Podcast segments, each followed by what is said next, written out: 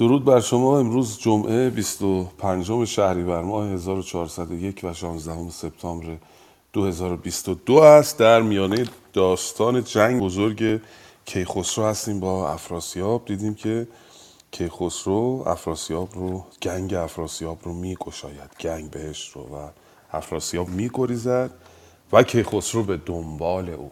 امروز ادامه داستان ماجرای در واقع تعقیب و گریز کیخسروس به صورتی. هر جا که افراسیاب می رود افراسیاب شکست خورده دروا و حیران و در به در و کیخسرو بران است که کین نیاکان رو از افراسیاب بگیره. دیگه رها نخواهد کرد این بار افراسیاب رو.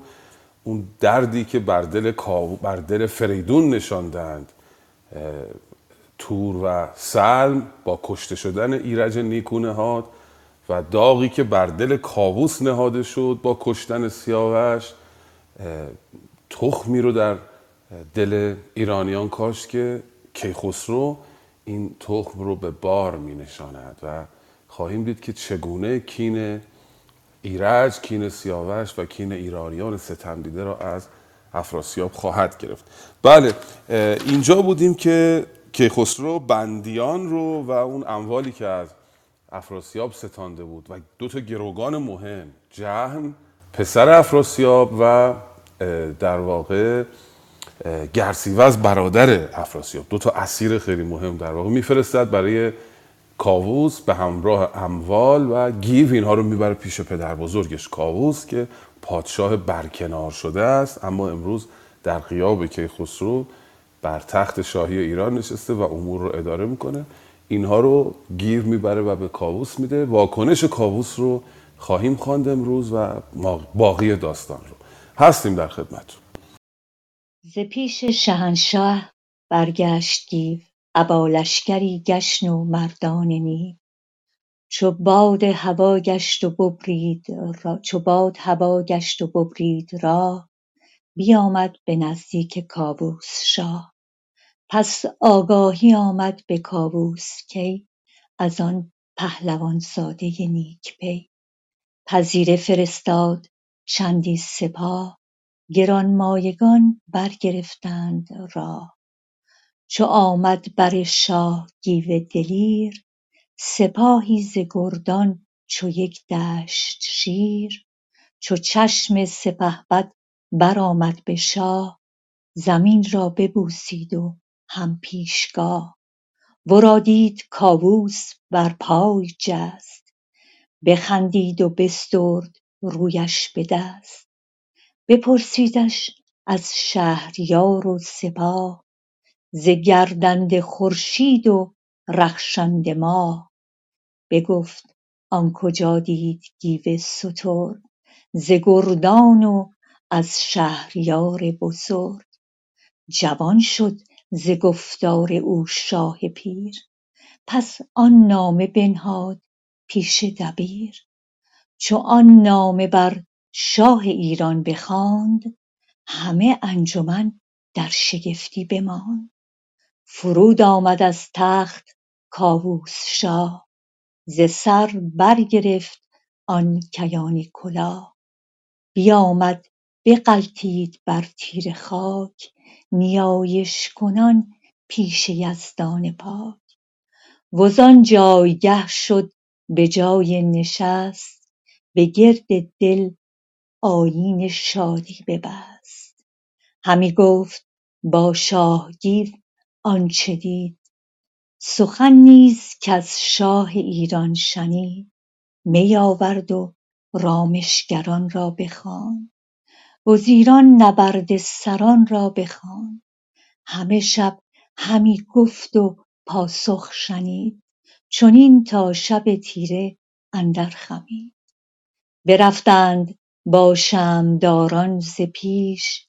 دلی شاد و خرم به ایوان خویش. چو برزد خور از چرخ گردان سنان. بپیچید شب گردکرده عنان. تبیره برآمد ز درگاه شاه. برفتند گردان بدان بارگاه. جهانگیر پس گیو را پیش خواند. بران نامور تخت شاهی نشاند. بفرمود تا خواسته پیش برد. همان نامور سرافرازان گرد. نامه رو و خواسته رو و گروگانان رو گیو به نزد کاووس می آورد گیو وقتی او رو می بیند بر پای می خیزد ورادید کاووس بر پای جست. بخندید و بسترد رویش به دست. این شدت شادی جناب کاووس رو نشان میده از آمدن این خبر که روی او را در واقع پاک می‌کنه با دستش. و بسیار شاد میشه. جوان شد ز گفتار او شاه پیر.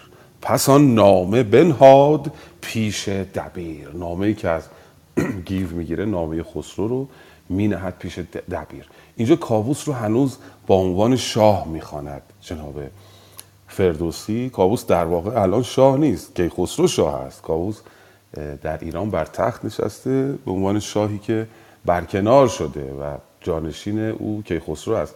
اما اینجا مجازن دوباره شاه می‌خوانند کاووس رو. عرض کردیم در نشست پیشین در مورد مجاز که یک واژه در معنای غیر مابوز الله یعنی در معنایی که برای اون تعیین نشده به کار میره بهش میگن مجاز. و یه علاقه ای داره.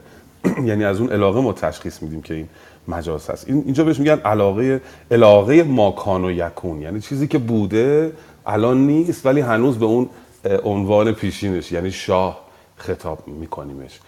این یه نکته به اصطلاح یک نکته ای از صنایع ادبی بود که گفتم عرض کنم اینجا خطاب شاه مجاز است با علاقه ماکان و یکون. در این بسیار شاد می شود پادشاه به قلتید گریان به خاک نیایش کنان پیش یزدان پاک. اوزان جایگه شد به جای نشست. بعد از اینکه نیایش کرد برگشت سر جاش نشست.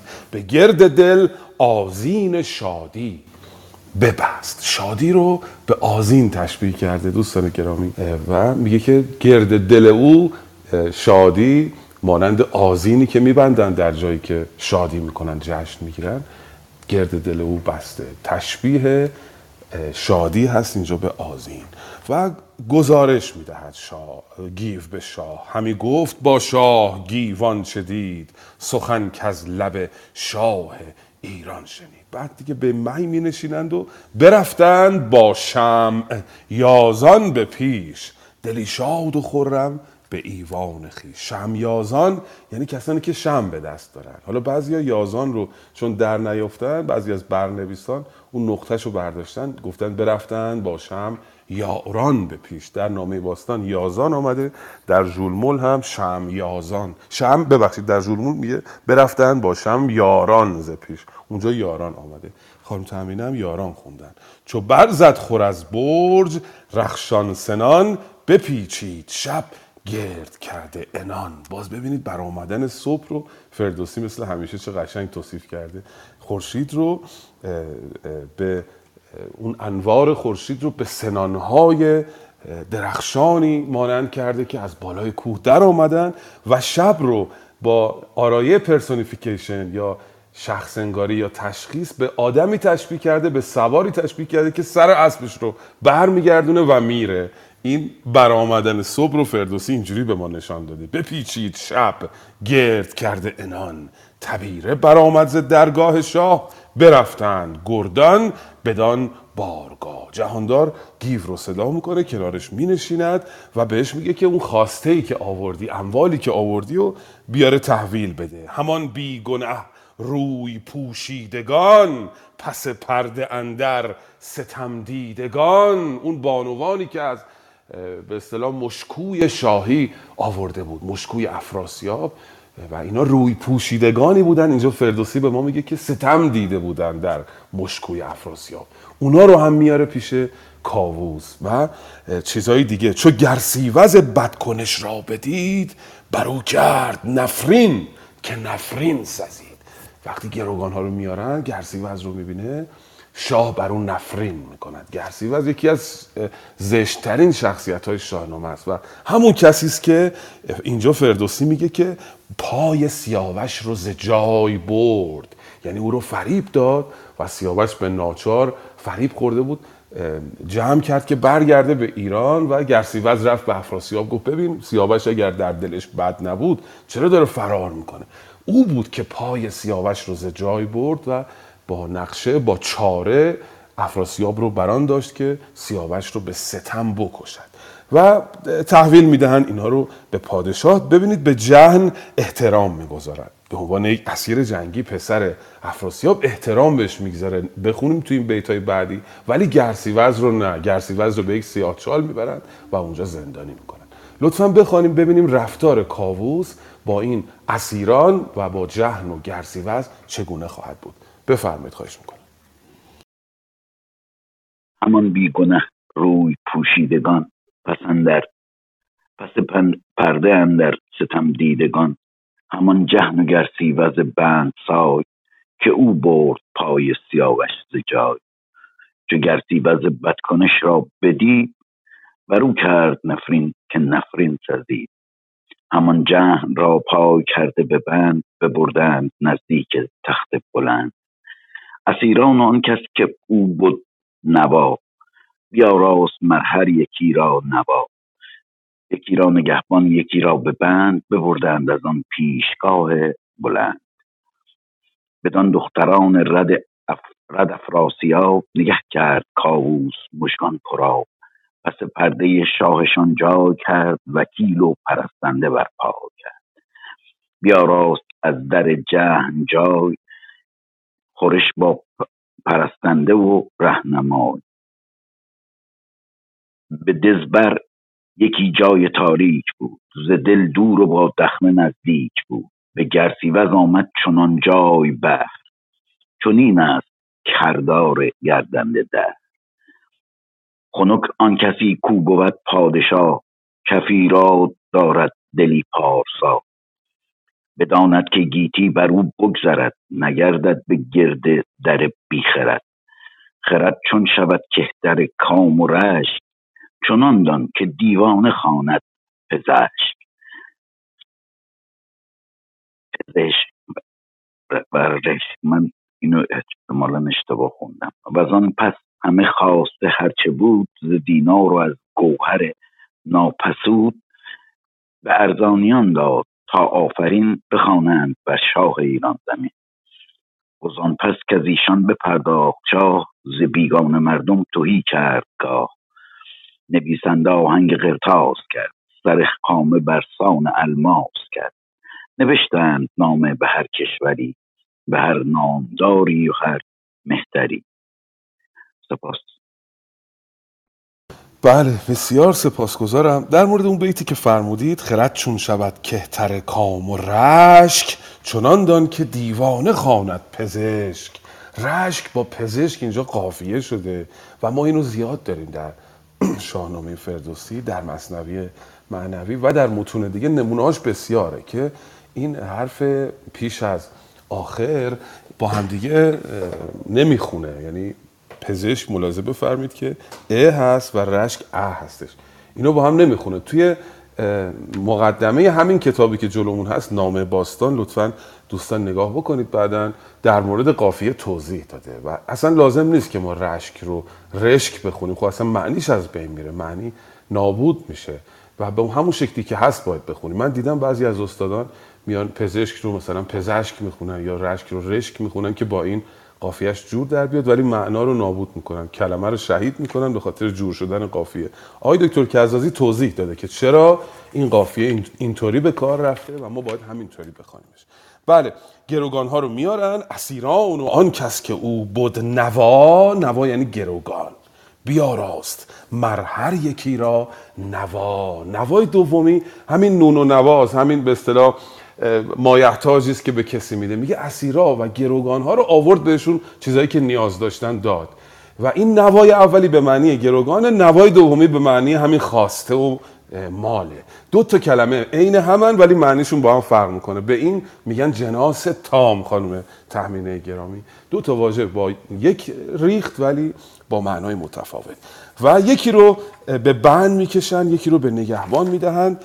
و می‌رسن به دختران افراسیاب. این بیت رو دقت بفرمایید. بدان دختران رد افراسیاب نگه کرد کاووس مژگان پراب وقتی اسیران زن دشمن رو می‌بینه چشمانش پر آب می‌شود. شرم کاووسجا رو ببینید و ناراحتی او از اسیر شدن این دختران رو که به دختران دشمن خودش به روی پوشیدگان دشمن خودش احترام می‌گذاره و این منش مهینه ایرانی است که افراسیابیان این رو در نمیابند و این دیوان دروند رست از بند این دژکامان گجست فرجام این پتیارگان تاریک دل این بند گسلان بد کردار که می‌بینیم این روزا چه می‌کنن با دختران ایرانی؟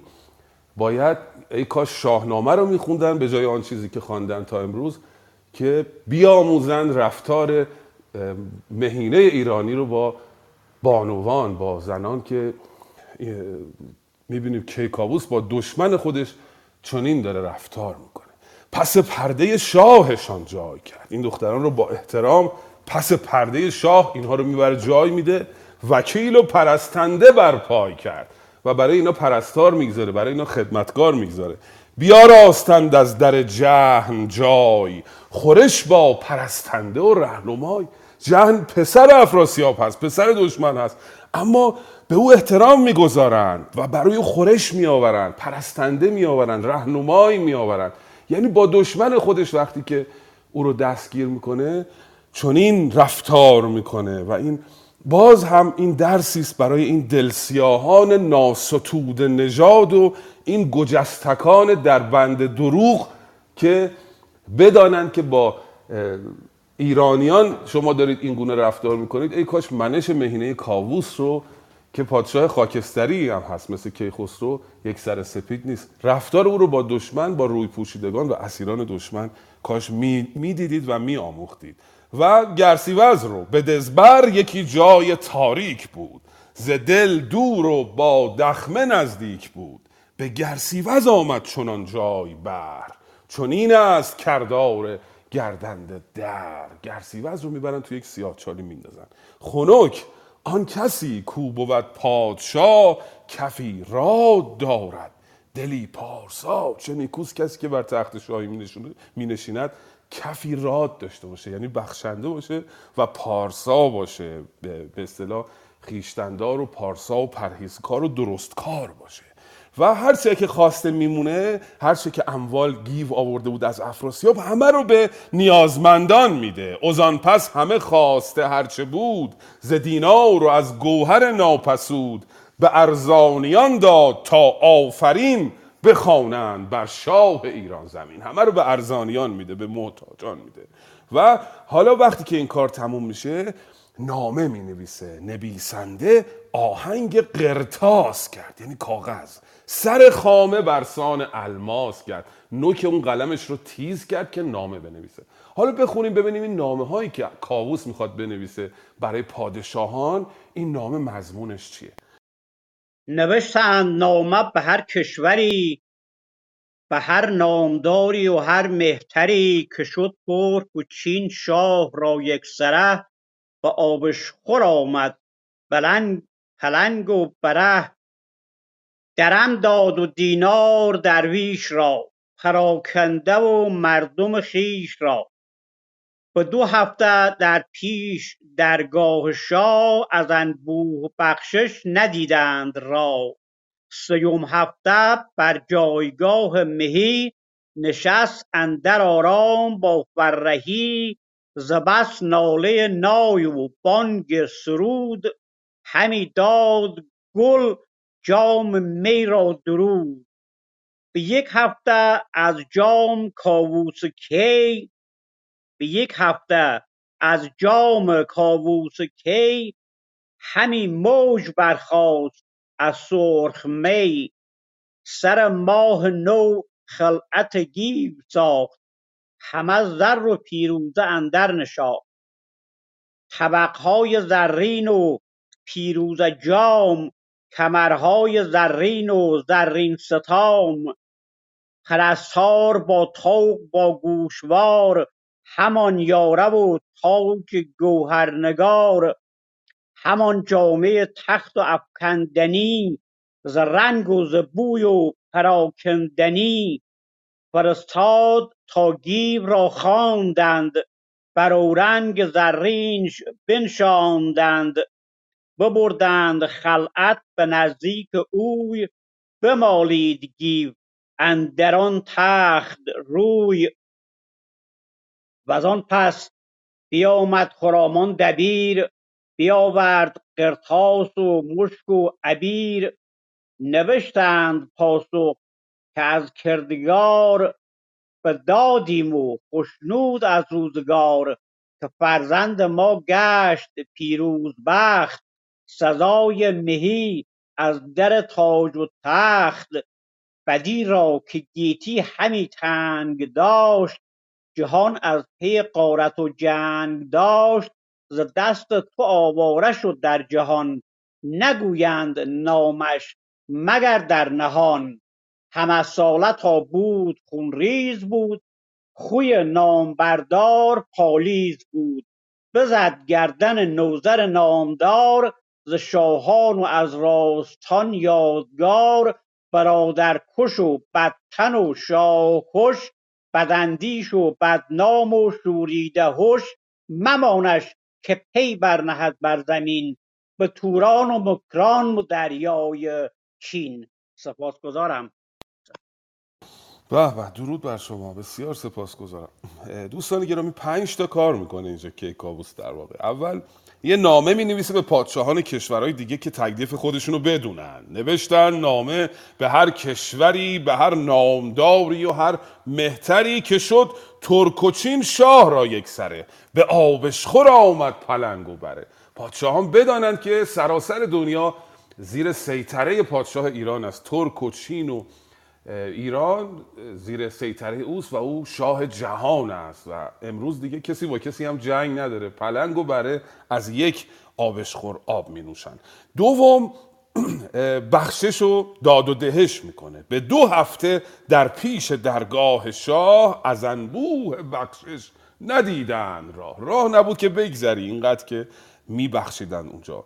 و سوم جشن می‌گیره. سیوم هفته در پیش درگاه سیوم هفته بر جایگاه مهی نشستن در آرام با فرهی. ز بس ناله نای و بانگ سرود همی داد گل جام می را درود. گل به جام می درود میفرستاد. این اشاره است به جشن و شادی که گل داره به جام درود میفرسته. چهارمین مورد اینه که حالا گیو که اینا رو براش آورده او رو می‌خواد بنوازه بهش خلعت بده.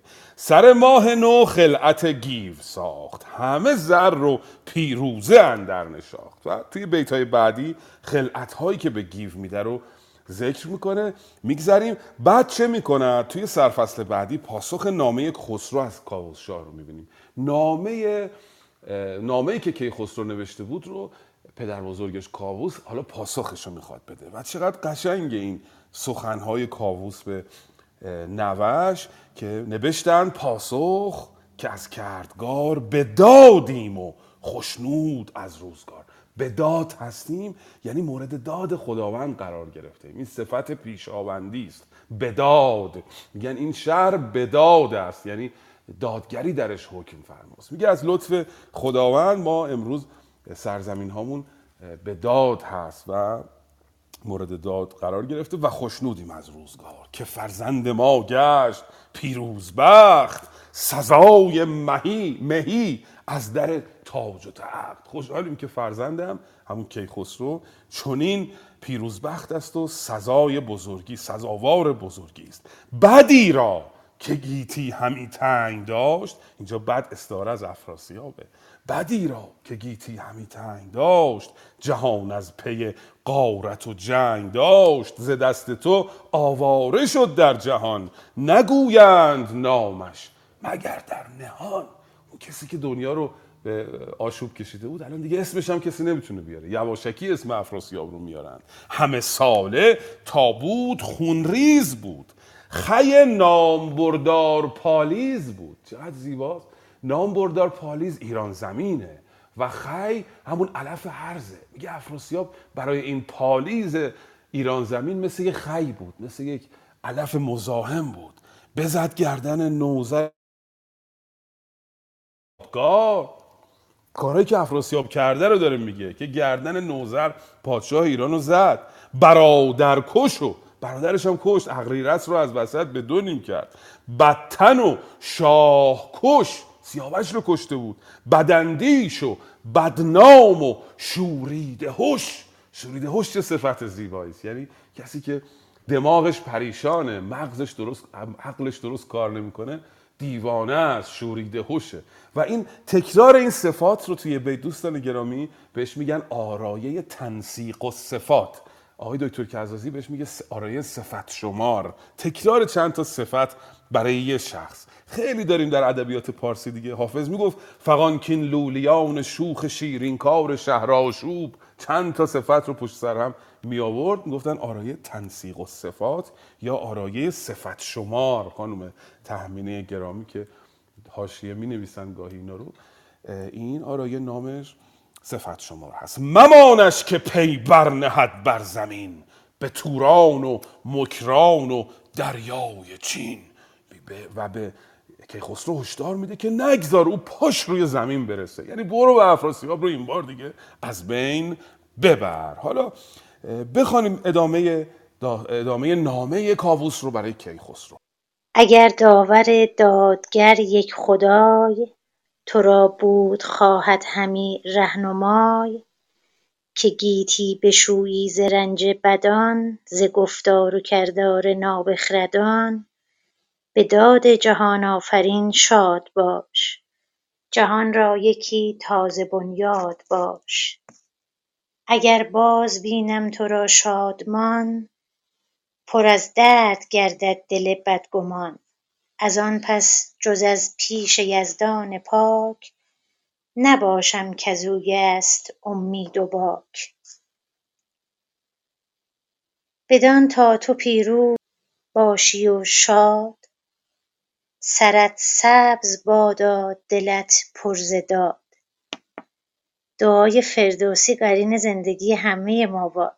خیلی ممنون. بدان تا تو پیروز باشی و شاد سرت سبز باد و دلت پر ز داد. جهان آفرین رهنمای تو باد. همیشه سر تخت جای تو باد. بسیار دو بیت دعایی زیبایی است. بله و نامه می نویسه برای کیخسرو که اگر خداوند تو را یاری کرد که گیتی بشویی ز تخم بدان ز گفتار و کردار نابخردان به داد جهان آفرین شاد باش. جهان را یکی تازه بنیاد باش. او رو پند می‌دهد که اگر به پیروزی رسیدی اون موقع به شادی بپرداز و به دادگری بپرداز. خب ببینیم حالا نامه رو که نوشت کاووس چه خواهند کرد با این نامه؟ که خواهد برد اون رو؟ بفرمایید خواهش می‌کنم. نهادند بر نامه بر مهر شاه به ایوان او گیف بگزید راه. به رهبر نبودش به جایی درنگ به نزدیک کیخسرو آمد به کنگ. بر او آفرین کرد و نامه بداد. پیام نیا پیش او کرد یاد. ز گفتار او شاد شد شهریار می آورد و رامشگر و میگسار. همی خورد پیروز شادان سه روز. چهارم چو بفروخت گیتی فروز سپه را همه ترگ و جوشن بداد. به لشکرگه آمد دل افروز و شاد. جهانی به گستهم نوذر سپرد. یکی لشکری نامبردار و گرد. ز کنگ گزین راه چین برگرفت. جهانی به شمشیر در بر گرفت. نبد روز بیکار و تیره شبان. طلایه به روز و به شب پاسبان. بدین گونه تا شارستان پدر همی رفت گریان پر از کینه سر. همی گرد باغ سیاوش بگشت به جایی که بنهاد خونریز تشت. همی گفت کز دادگر یک خدای بخواهم که باشد مرا رهنمای. گزین هم نشان خون افراسیاب بریزم همی در به کردار آب. وز آن جایگه سوی تخت وز آن جایگه شد سوی تخت باز همی گفت با داور پاک راز. ز لشکر فرستادگان برگزید. که گویند و دانند و گفت و شنید. فرستاد کس نزد خاقان چین به بخفور و سالار مکران زمین. که گر داد گیرید و فرمان کنید ز کردار بد دل پشیمان کنید خورش ها فرستید پیش سپاه. ببینید ناچار ما را به راه. کسی کو نیاید به گفتار ما وگر دور ماند ز دیدار ما بیاراست باید سپه را به رزم هر آن کس که بگریزد از راه بزم. فرستاده آمد به هر کشوری به هر جا که بد نامور مهتری. غمی گشت مغفور و خاقان چین بزرگان هر کشوری همچنین. فرستاده را چند گفتند گرم سخنهای شیرین به آوای نرم که ما شاه را سر به سر کهتریم. زمین جز به فرمان او نسپریم. گذرها که راه دلیران بوده است ببینیم تا چند ویران شده است. کنیم از سر آباد با خوردنی کنیم از سر آباد با خوردنی بیاییم و آریم آوردنی. همی گفت هر کس که بودش خرد که گر بیزیان او ز ما بگذرد به درویش بخشیم بسیار چیز نثار و خورش ها بسازیم نیز. فرستاده را هر یکی هدیه داد بیامد به درگاه خشنود و شاد. سپاسگزارم. بله بسیار سپاسگزارم. این بخش هم مثل بخش پیش بسیار جالب هست. بله نامه رو به گیو می‌دهد جناب کاووس و او رو روانه می‌کند که باز گردد به نزد کیخسرو و پاسخ نامه کیخسرو رو به او بدهد. نهادند بر نامه بر مهر شاه. بر ایوان او گیو بگزید راه. گیو به راه افتاد. گیو خیلی استفاده میشه در شاهنامه. ازش بهره گرفته میشه برای رسوندن نامه های مهم. یادتون هست وقتی که سهراب به ایران حمله کرد گیو رو فرستادن رفت پیش رستم که بگه آقا زود بلند شو بیا اینجا که دشمنا حمله کردن. یا موقعی که کیخسرو رو می‌خواستن بیارن از توران گیو رفت او رو آورد. اینجا هم کیخسرو گیو رو میفرسته پیش کاووس و کاووس هم پاسخ رو میده به, به گیو که ببره. و برای پهلوانان ارزش قائلن. وقتی که چنین بهره ای از یک پهلوان می‌گیره دیدیم در صفحه پیش هفت هشت بیت فقط هدایا و پیشکش هایی که عرض شود که جناب کیخسرو جناب کاووس میده به گیو رو برشمرده. یعنی از او سپاسگزاری می‌کنن بابت زحمتی که کشیده است. چون این نبوده که شما یک پهلوانی رو در یک سامان داشته باشید ازش بهره کشی بکنید و هیچ چیزی هم به او ندهید. او رو فقط به عنوان یک عذرخواهی می‌کنم پادو ازش استفاده کنید. دیروز من دیدم در مسابقات کشتی جهانی که یک پهلوانی در یک کشور دیگه رفته برای جای دیگه داره کشتی می‌گیره و وقتی پیروز میشه میاد که پرچم رو ببوسه نگاه می‌کنه می‌بینه پرچم خودش نیست. پرچم یک کشور دیگه است و اونجا در حالی که قهرمان دنیا شده و طلا رو برگردن آویخته باید بنشینه و بگرید به حال زار خیش که چه کردند این پتیارگان تاریخ دل با او و این گجستکان در بند دروغ با او که او به ناچار باید بره و برای سرزمین دشمن کشتی بگیره. اما یکی از ویژگی های منش مهینه پادشاهان ایرانی این است که برای پهلوانانشون ارزش قائلن و سخنان او رو میشنوند. گوش می‌کنن سخنان او رو میپذیرن ازشون استفاده می‌کنن و بهشون در واقع خدمت هم می‌کنن. بگذاریم.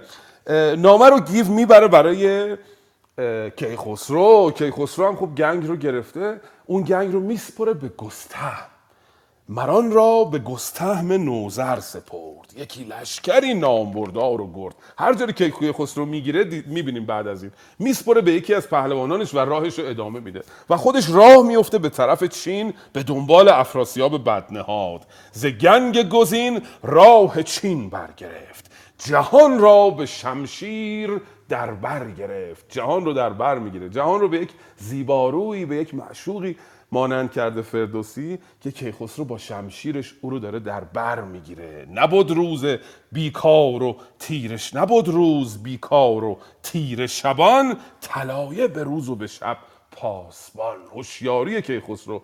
روزها بیکار نبودن شبها هم طلایه تا صبح پاسبانی می‌دادن. و راه میفته می‌رسه به جایی که پدرش اونجا کشته شده. و اینجا نگاه می‌کنه به اون جایی که پدر رو کشتن و اون تشت خون رو نگون ساختند. به اون نگاه کرد و با خدا راز و نیاز کرد. همی گفت که از داور یک خدای بخواهم که باشد مرا رهنمای که هم زین نشان خون افراسیاب همی در بریزم به کردار آب. از خدا می‌خوام که همین جوری که خون پدرم رو ریخت خون افراسیاب رو بتونم بریزم. و میاد از لشکرش اولین کاری که می‌کنه که خسرو خردمنده آینده رو می‌بینه. از لشکرش چند تا فرستاده رو برمیگزیند. ز لشکر فرستادگان برگزید. که گویند و دانند گفت و شنید. کسایی رو انتخاب می‌کنه که درست سخن میگن درست بلدن که بحث بکنن اون حق مطلب رو ادا بکنن که خسرو جالبه. برای هر کاری از مشاوران درست بهره می‌گیره. یادتون هست در وقتی می‌خواد گنگش رو باز بکنه از دانندگان جنگ حصار کمک می‌گیره. اینجا از کسانی که خوب سخن میگن استفاده می‌کنه. بعدا خواهیم دید از آب که می‌خواد بگذره از دریا از ملاحان کارکشته استفاده می‌کنه. کسانی که کشتی ساز خوبی هستن. در هر بخشی اون نخبگان رو فراهم می آورد و اینها رو ازشون استفاده می‌کنه. حتی از کشورهای دیگه نخبگان رو میاره. یعنی رومیان رو میاره برای کمک کردن به او. اینطوری نبوده که نخبه رو بپروره ایران زمین بفرسته به سرزمین های دیگه. دیگران ازش بهره بشن و مردم خودش در رنج و سختی به سر ببرند بله اینا رو صدا می‌کنه فرستاد کس نزد خاقان چین به فقفور و سالار مکران زمین. یه فرستاده میفرسته برای فقفور چین یه فرستاده میفرسته برای پادشاه مکران زمین. این مکران زمین هم حکایتی است. چند روز است که من درگیر این جایهای جغرافیایی این داستان جنگ کیخسرو هستم. خیلی پیچیده است. ما در جنوب هم مکران زمین داریم آب زره داریم. در شمال هم آقای دکتر کرزازی میگه این آب زره و این مکران زمین دوباره در شمال هستش. اون نیست. و این خیلی ذهن منو درگیر کرد. اینقدر کتاب و مقاله خواندم این چند روز. که در بیابم در نهایت که کجا به کجاست کیخسرو از کجا گذشته هنوز این معما بر من کشف نشده. و خیلی گفتنی زیاده در این مورد. نمی‌خوام واردش بشیم. بریم توی بحث تخصصی درگیر موضوع بشیم داستان رو گم می‌کنیم. یک فرستاده میفرسته برای مکران زمین یه فرستاده هم برای پادشاه چین. که گرداد گیرید و فرمان کنید ذکردار بد دل پشیمان کنید. خورش ها فرستید پیش سپاه ببینید ناچار ما را به راه. قاطعانه دستور میده. میگه یا به من کمک می‌کنید خورش و نیازهای لشکر من رو فراهم می‌کنید یا اینکه کسی کو نیاید به گفتار ما. اگر دور ماند ز دیدار ما بیا راست باید سپه را به رزم. هر آن کس که بگریزد از راه بزم. اگر از راه بزم بگریزید حرف حساب سرتون نمیشه. اون وقت با شما میجنگن فر یک فرستاده نامه رو می‌بره برای خاقان و فقفور. اونا که نامه کیخسرو رو می‌بینن ناراحت میشن. اما خوب برخورد می‌کنن. میگن که که ما شاه را سر به سر کهتریم.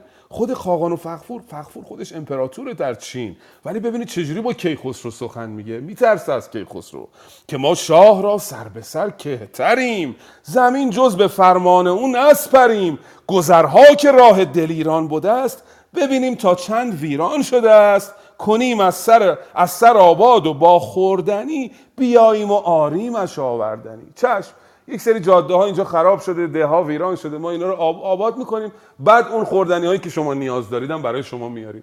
یعنی گردن مینهند به دستور کیخسرو. و چون عاقلن خردمندانه رفتار می‌کنن می‌دونن که زورشون به کیخسرو نمی‌رسه. همین گفت هر کس که بودش خرد که گر بیزیان او به ما بگذرد به درویش بخشیم بسیار چیز. نصار و خورش ها بسازیم نیز.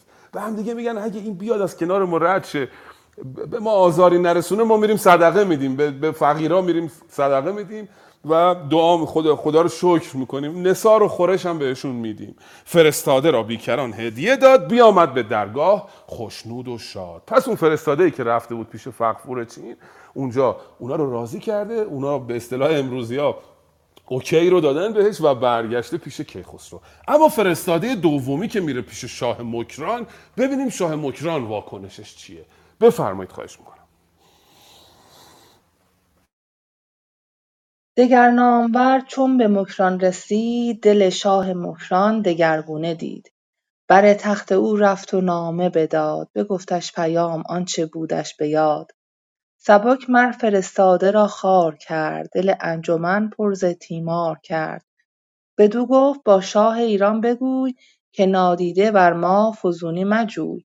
زمانه همه زیر تخت من است جهان روشن از فر و بخت من است. چو خورشید تابان شود بر سپهر نخستین بر این بوم تابد به مهر. همم دانش و گنج آباد هست بزرگی و مردی و نیروی دست. گر از من همی راه جویی رواست که هر جانور بر, بر زمین پادشاست. نبندیم گر بگذری بر تو راه زیانی مکن برگذر با سپاه. وریدون که با لشکر آیی به شهر بدین پادشاهی تو را نیست بهر. نمانم که بر خاک من بگذری وزین مرز جایی به پی بسپری. نمانم که باشی تو پیروزگر وگر یابی از اختر نیک بر. بر گونه چون شاه پاسخ شنید از آن جایگه لشکر اندر کشید. بیامد گرازان به سوی ختن جهاندار با نامدار انجمن. برفتند خاقان و فغفور چین بر شاه با پوزش و آفرین. سه منزل ز چین پیش شاه آمدند خود و نامداران به راه آمدند. پل و راه آباد کرده چو دست در و دشت چون جایگاه نشست. همه راه پرجوشش و خوردنی ز آرایش بزم و گستردنی. چو نزدیک شهر اندر آمد سپاه ببستند آذین به بیراه و راه. به دیوار دیبا برآویختند زبر زعفران و درم ریختند. چو با شاه فغفور گستاخ شد به پیش اندر آمد سوی کاخ شد. بدو گفت ما شاه را کهتریم اگر کهتری را خود اندر خوریم. جهانی به بخت تو آباد گشت دل دوستداران تو شاد گشت. گر ایوان ما در خور شاه نیست گمانم که هم بدتر از راه نیست. به کاخ اندر آمد سرافراز شاه نشست اندر آن نامور پیشگاه. ز دینار چینی ز بهر نثار بیاورد فغفور چین صد هزار. همی بود بر پیش شهپر به پای ابا مرزبانان فرخنده رای. به چین اندرون بود خسرو سه ماه ابا نامداران ایران سپاه. پرستنده فغفور هر بامداد همی شاه را نو به نو هدیه داد. چهارم ز چین شاه ایران براند به مکران شد و رستم آنجا بماند. دیدیم پس دو تا فرستاده. جناب کیخسرو برگزید. یکیشو فرستاد برای فقفور و خاقان که اونا بعضی پذیرفتن که کمکش بکنن برای گذشتن از اینجا.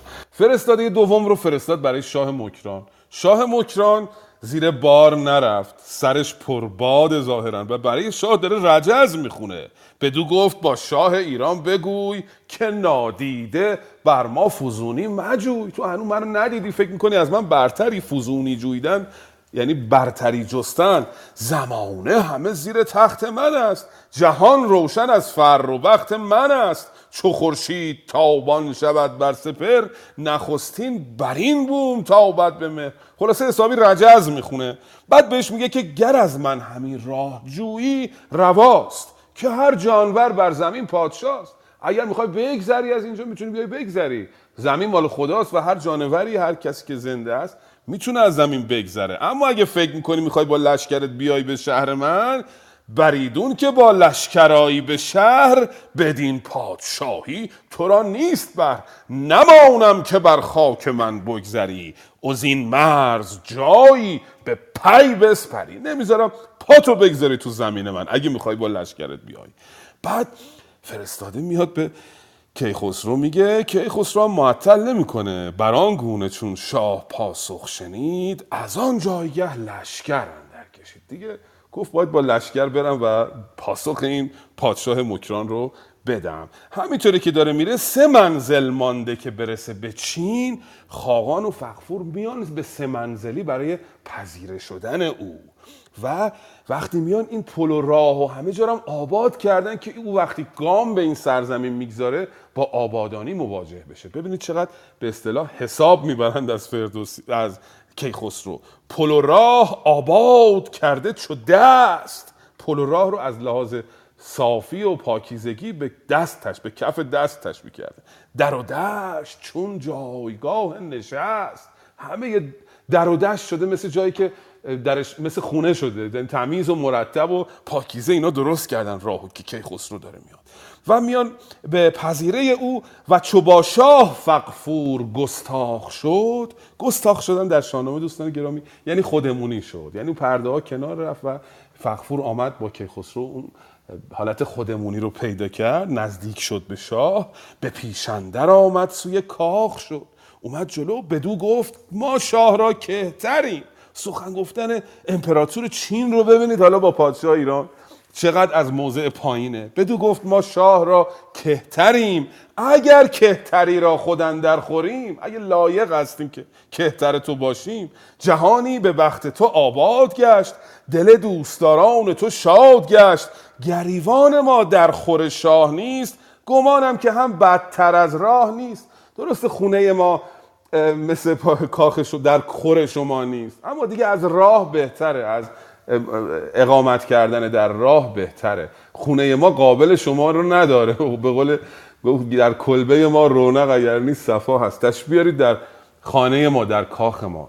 و او رو دعوت می‌کنن خودشون می‌برن به شهر. باز ببینید که خسرو وارد شدن به کشوری که دشمن او بوده. قبلا همین فخفور و خاقان و اینا دشمنان ایران بودن. دیدید دیگه جنگیدن با ایران و شکست خوردن.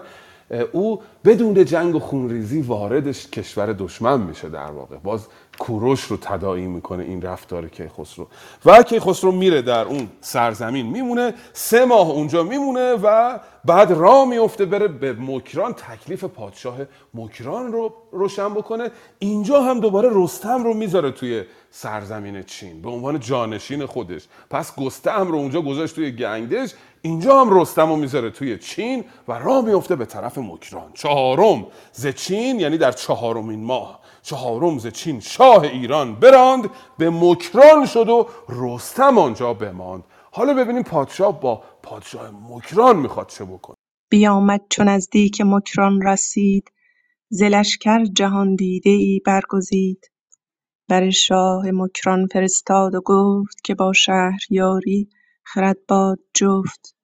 نگه کن که ما از کجا رفته ایم نه مستیم و بی آرزو خفته ایم جهان روشن از رای و بخت من است. سر مهتران زیر تخت من است.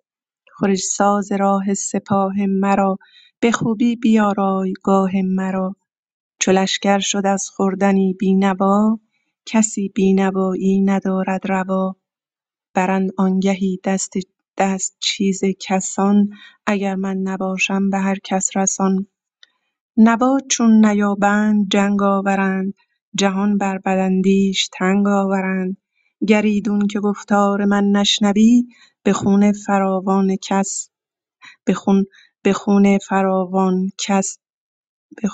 فراوان کس اندر شوی.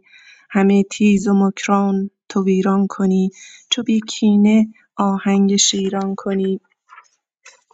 فرستاده آمد پیامش بداد نبد در دلش جای پیغام و داد. سر بی خرد زان سخن تیز گشت. بجوشید و مغزش بدامیز گشت. پراکنده لشکر همه گرد کرد. بیاراست بر دشت جای نبرد. فرستاد را گفت برگرد و رو. به نزدیک آن بدگمان بازشو بگویش که از گردش تیره روز تو گشتی چنین شاد و گیتی فروز. ببینی چون آیی ز ما دستبرد بدانی که مردان کدامند و گرد. فرستاده شاه چون بازگشت همه شهر مکران پرآواز گشت زمین کوه تا کوه لشکر گرفت همه تیز و مکران سپهبر گرفت بیامرد پیلان جنگی دویست تو گفتی که اندر زمین راه نیست. از آواز اسپان و جوش سپاه همه ماه بر چرخ گم کرد راه. طلایه بیامد به نزدیک شاه که مکران سیه شد ز گرد سپاه. همین گفتگوی کوتاه کیخسرو با شاه مکران خیلی سخن توش هست. ببینید کیخسرو وقتی نزدیک سرزمین مکران میشه اول پن میده به پادشاه و تهدید نمی‌کنه. خیلی استدلال می‌کنه برای او.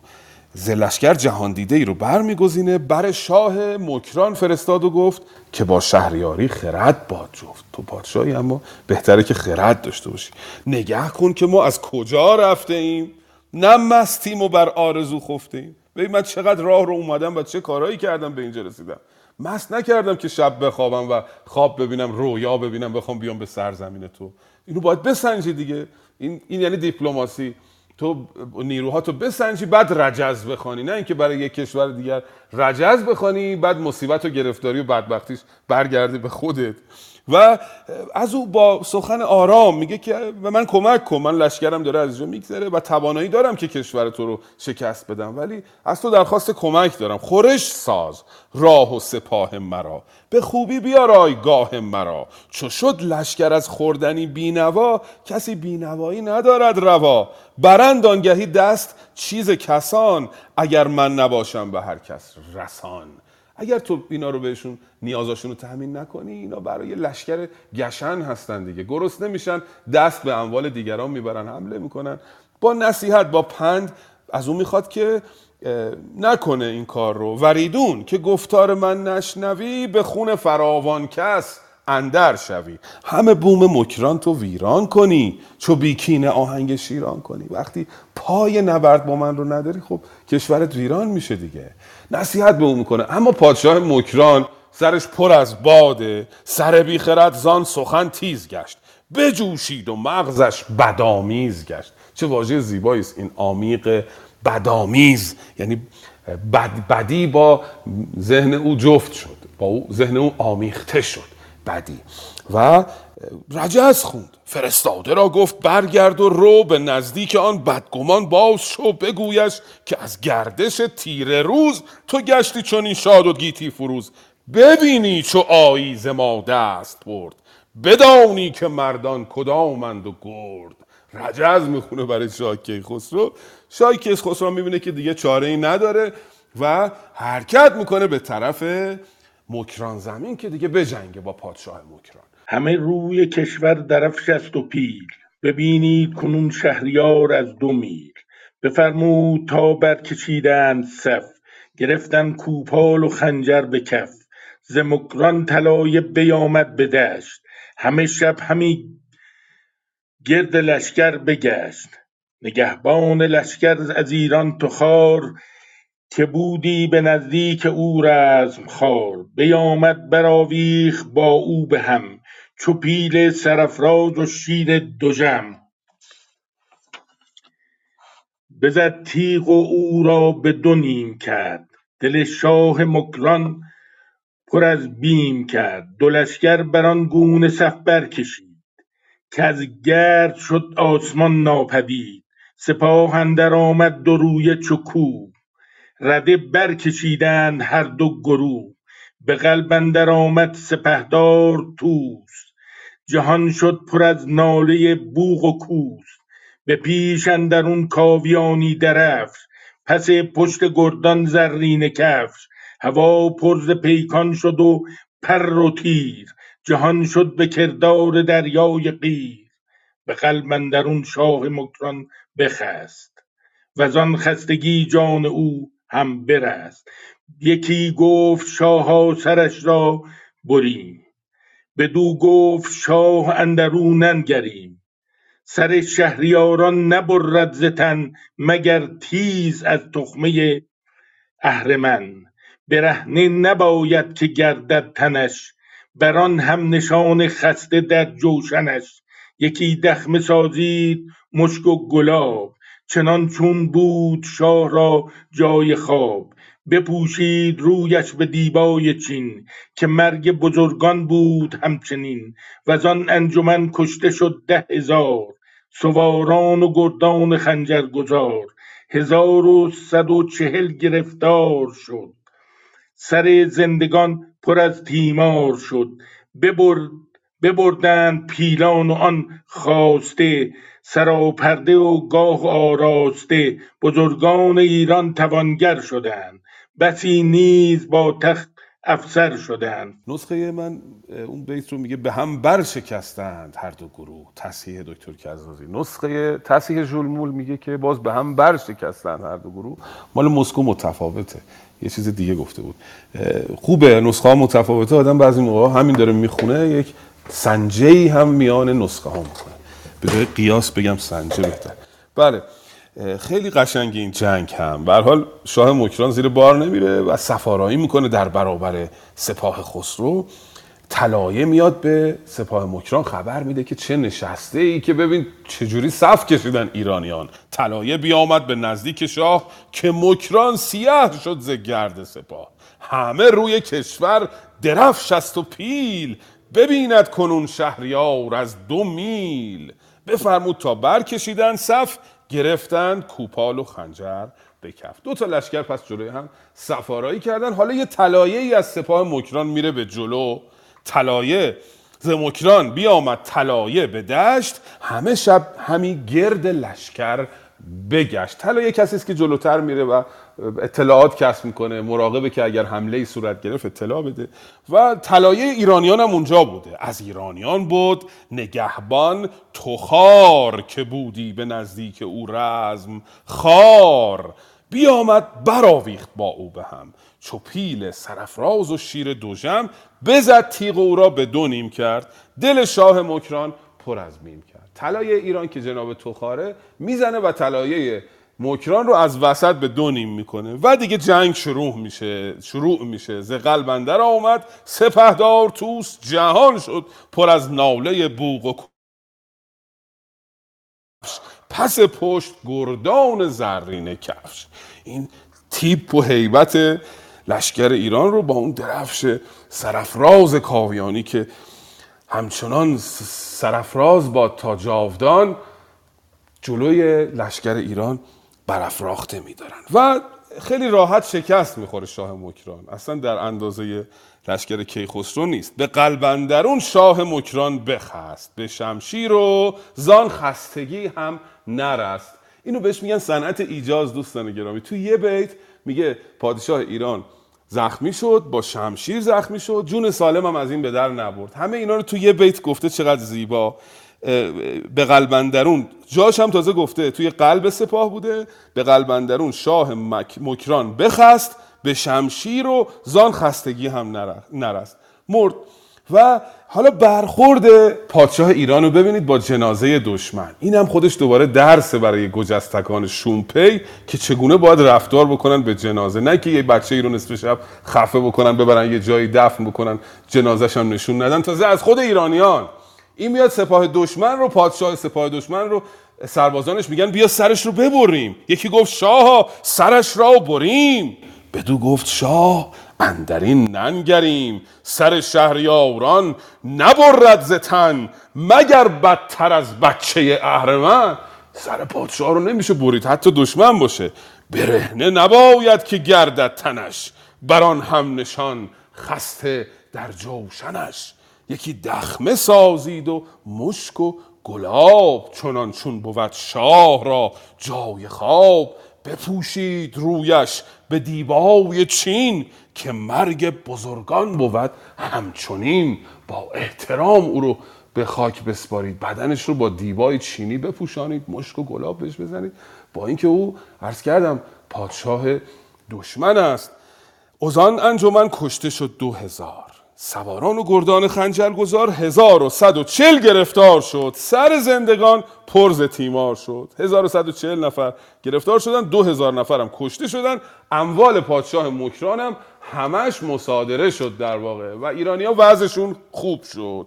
بزرگان ایران توانگر شدن بسی نیز با تخت و افسر شدن. وزان پس دلیران پرخاشخر به تاراج مکران نهادند سر. خروش زنان خاست از شهر و دشت همه تیز و مکران پر از بیم گشت. به درهای شهر آتش اندر زدند همی آسمان بر زمین بر زدند. بخستند از ایشان فراوان به تیر زن و کودک خرد گشتند اسیر. چو کم گشت از آن انجمن خشم شاه بفرمود تا باز گردد سپاه. بفرمود تا اشکش تیزهوش بیارامد از غارت و جنگ و جوش. کسی را نماند که زشتی کند وگر با نژندی درشتی کند. از آن شهر هر کس که بد پارسا بیامد به پوزش بر پادشاه. که ما بی گناهیم و بیچاره ایم همیشه به رنج از ستمگاره ایم گر ایدون که بیند سر بی گناه ببخشد سزاوار باشد ز شاه. خروشی برآمد ز پرده سرای که ای پهلوانان فرخنده رای. از این پس گر آید ز جایی خروش ز بیداد و از غارت و جنگ و جوش. ستمگارگان را کنم بر دو نیم کسی کو ندارد ز دادار بیم. جهاندار سالی به مکران بماند ز هر جای کشتیگران را بخواند. چو آمد بهار و زمین گشت سبز همه کوه پر لاله و دشت سبز. چراگاه اسپان و جای شکار بیاراست باغ از گل و میوه دار. به اشکش بفرمود تا با سپاه به مکران بباشد به آیین شاه. نجوید جز از خوبی و راستی نیارد به داد اندرون کاستی. وزان شهر راه بیابان گرفت همه رنج ها بر دل آسان گرفت. چنان شد به فرمان یزدان پاک که اندر بیابان ندیدند خاک. هوا پر ز ابر و زمین پر خوید جهانی پر از لاله و شنبلید. خورش های مردم همی رفت پیش به گردون و زیر اندرون گاومیش به دشت اندرون سبزه و جای خواب هوا پر ز ابر و زمین پر آب. اون واژه خیت هست به معنی قله و دانه. اون واو واو معدوله است و خونده نمیشه. مثل همین مثلا خواهر که الان دیگه خوانده نمیشه اینجا این خیت هست به معنای دانه و قله. بله. میرن توی مکران و به هر حال سپاه دیگه جنگه. سپاه عصبانی هست خشمگین هست و مکران رو تاراج می‌کنه. و یه مدتی که این کار ادامه پیدا می‌کنه شاه می‌بینه خشم اینا کم شده. این رو میگه بیاین کنترل بکنیم. چو کم گشت از آن انجمن خشم شاه بفرمود تا باز گردد سپاه. اینجا فکر می‌کنم یه اشتباه تایپی اینجا هست. بعد از واژه خشم در نامه باستان یه ویرگول باید بگذاریم. اینجا یک زیر گذاشته کسره گذاشته. کنم و هویداس اصلا اینطوریه میگه که خشم انجمن وقتی کم شد شاه دستور داد که سپاه برگرده. چون کم گشت از آن انجمن خشم شاه بفرمود تا باز گردد سپاه. بفرمود تا اشکش تیزهوش بیار آمد از قارت و جنگ و جوش. و به اشکش دستور میده که حالا ظاهرا سردار بوده اونجا و پیشدار بوده پیشرو بوده دستور میده که دیگه کافیه اذیت نکنید دشمن رو اونجا رو ویران نکنید. و دستورش رو میده که کسی رو اذیت نکنید. کسی را نماند. نماند یعنی نگذارد. کاربرد گذراست اینجا. به معنی ماندن امروز نیست که کسی کسی جایی میمونه نه. کسی را نگذاره که شهر رو ویران کنه. کسی را نماند که زشتی کند او گر با نژندی درشتی کند. از آن شهر هر کس که بود پارسا بیامد به پوزش بر پادشاه. و دشمن آمدن و از او زنهار خواستند که ما بیگناهیم و بیچاره ایم همیشه برنج از ستمگاره ایم گریدون که بیند سر بیگناه گریدون که بیند بیند یعنی صلاح می‌بینی. اگه صلاح می‌بیند پادشاه گریدون که بیند سر بیگناه ببخشد سزاوار باشد ز شاه. سزاوار است که ما رو ببخشید. و که خسرو هم دیدیم که مثل همیشه اونا رو میبخشه و دستور میده که دیگه کسی اینجا آزار کسی رو نده. از این پس گرایت ز جای خروش ز بیداد و از قارت و جنگ و جوش ستمگارگان را کنم بر دونیم کسی کو ندارد ز دادار بیم. باز رفتار کوروشگونه که خسرو رو ببینید کوروش هر جایی که می‌رفته درها بر او گشاده بوده معمولا و اونجا قارت نمی‌کرده ویران نمی‌کرده. چون رسم بوده که اول معابد اون کشور رو ویران می‌کردن. تاریخ میگه که, کوروش معابد دیگران رو کاری نداشته وقتی جایی رو تسخیر می‌کرده و مردم رو به حال خودشون بگذارید. اینها رو آزار ندین. و آباد می‌کنه تو این مدت اون سرزمین رو. اینش جالبه. و در مدتی که اونجا هست کشتی سازان رو فرا می‌خواند. کشتی آماده می‌کنه برای اینکه از آب زره بگذرد. جهاندار سالی به مکران بماند. ز هر جای کشتیگران را بخواند و اونجا رو آباد می‌کنه. هوا پر ز ابر و زمین پر ز خید. جهانی پر از لاله و شنبلید. به حال سپاه ایران استراحتش رو کرده. آماده است. کشتی ها هم ساخته. می‌خواد از آب زره بگذره. لطفا بخوانید گذشتن کیخسرو از آب زره. در گذشتن کیخسرو از آب زره.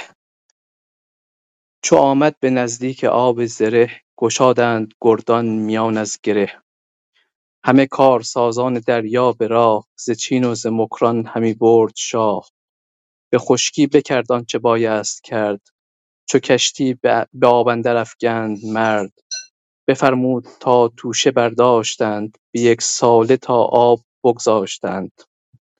جهاندار نیک اختر راهجوی برفت از لب آب تا آبروی بران بندگی بر فزایش گرفت جهان آفرین را ستایش گرفت. همی خواست از کردگار بلند که او را به خشکی برد بی گزند همان ساز جنگ و سپاه ورا سپاه ورا بزرگان ایران و گاه ورا. همی گفت کای کردگار همی گفت کای کردگار جهان شناسنده آشکار و نهان. نگهبان خشکی و دریا تویی خداوند چرخ و ثریا تویی نگهدار جان و سپاه مرا. همان گنج و تخت و کلاه مرا. پرآشوب دریا برانگونه بود کزو کس نرفتی به دل ناشخود. به شش ماه کشتی برفتی به آب کزو ساختی هر کسی جای خواب. به هفتم که نیمی گذشتی ز سال شدی کژ و بیراه باد شمال. سر بادبان تیز برگاشتی.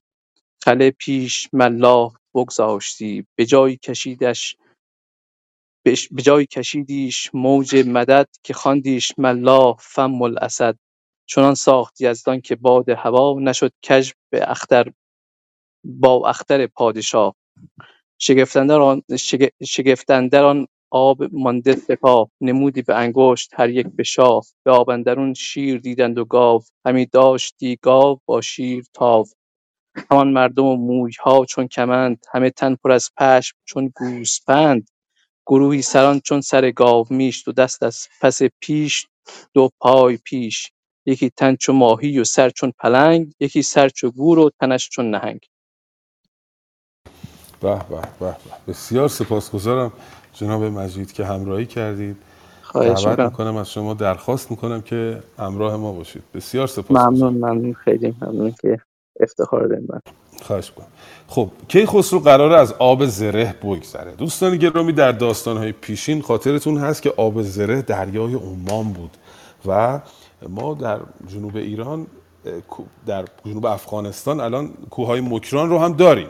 این تیز رو هم داریم که گفت مکران و تیز. و آب زره رو هم داریم. بنابراین این ممکنه به ذهن متبادر بشه که لشکر ایران به طرف جنوب میره از مکران میگذره از دریای عمان میگذره میره از رود سند که اون موقع بهش میگن دریای سند میره بالا تا به گنگدش برسه. این یک احتمال به و استادانی هم این رو تایید کردن. اما آقای دکتر کزازی و دوستان دیگه میگن این آب زره مجازا به معنای کلا دریا هست دریای بزرگ. و ممکنه دریای خزر باشه یا یک آبی در شمال شرقی ایران که اینا از اونجا میگذرن. اما خب این دریایی که میگه یک سال راه هستش ما در شمال راهی رو آبی رو سراغ نداریم که یک سال گذشته باشه. بنابراین این شبهه ایجاد میشه که احتمالاً اقیانوسه جایی که یک سال طول می‌کشه گذشتن ازش و این زن رو تایید می‌کنه که احتمالا از همین جنوب رفته و از رود سند رفته به طرف شمال. اینا همه گفتگوهایی که اتفاق افتاده و مقالهایی که من دیدم اینا رو گفتن. حالا نتیجه گیری نمیشه کرد. به حال جغرافیای اون موقع است دیگه. این بخش یه مقداری از نظر جغرافیایی دشواره و رمزگشایی سخته. خیلی از استادان نتونستن رمزگشایی بکنن. فقط گمان زنی کردن. بگذاریم و اینجا کی خسرو دستور میده که توشه یک سالو بردارن. بفرمود تا توشه برداشتن.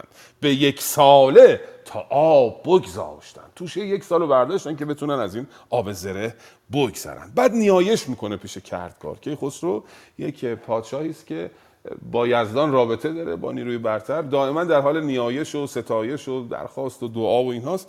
با اون نیروی برتر خودش که حالا هر چیزی که بوده سخن میگه و از او کمک می‌خواد. نگهدار جان و سپاه مرا همان گنج و تخت و کلاه مرا. بعد چهار تا پنج تا بیت بعدی اوضاع این دریا رو فردوسی میگه. میگه این دریا یه جوری بود که پرآشوب دریا بران گونه بود او کس نرفتی به دل ناشخود. هیچکی نمی‌تونست از این دریا بدون گزند رد بشه.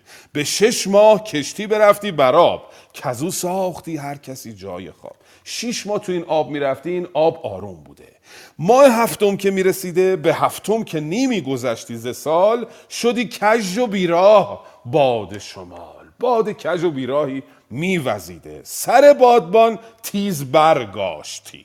این باد باعث می شده که سر بادبان برگرده. خله پیش ملاح بگذاشتی. خله یعنی پارو. پاروها رو اینجوری میگذاشتن جلو که هر جایی می‌خواد کشتی دیگه بره. نمی‌تونستن کشتی رو کنترل بکنن.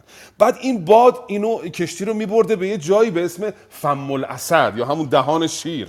به جایی کشیدیش موج مدد. موج مدد همون موجایی که دریا میوزه که خواندیش ملاح فم الاسد میگه وضعیت این دریا اینجوری بوده. شیش ماه می‌رفتی آروم بعد باد میآمده و این کشتی رو میبرده به جایی به اسم فم الاسد خلاصه گرفتار می‌کرده ساکنان کشتی رو.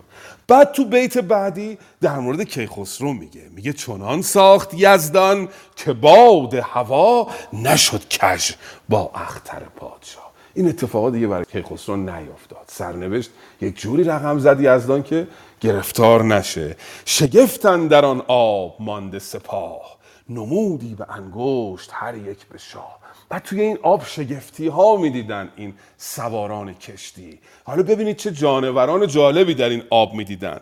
به آبندرون شیر دیدند و گاو.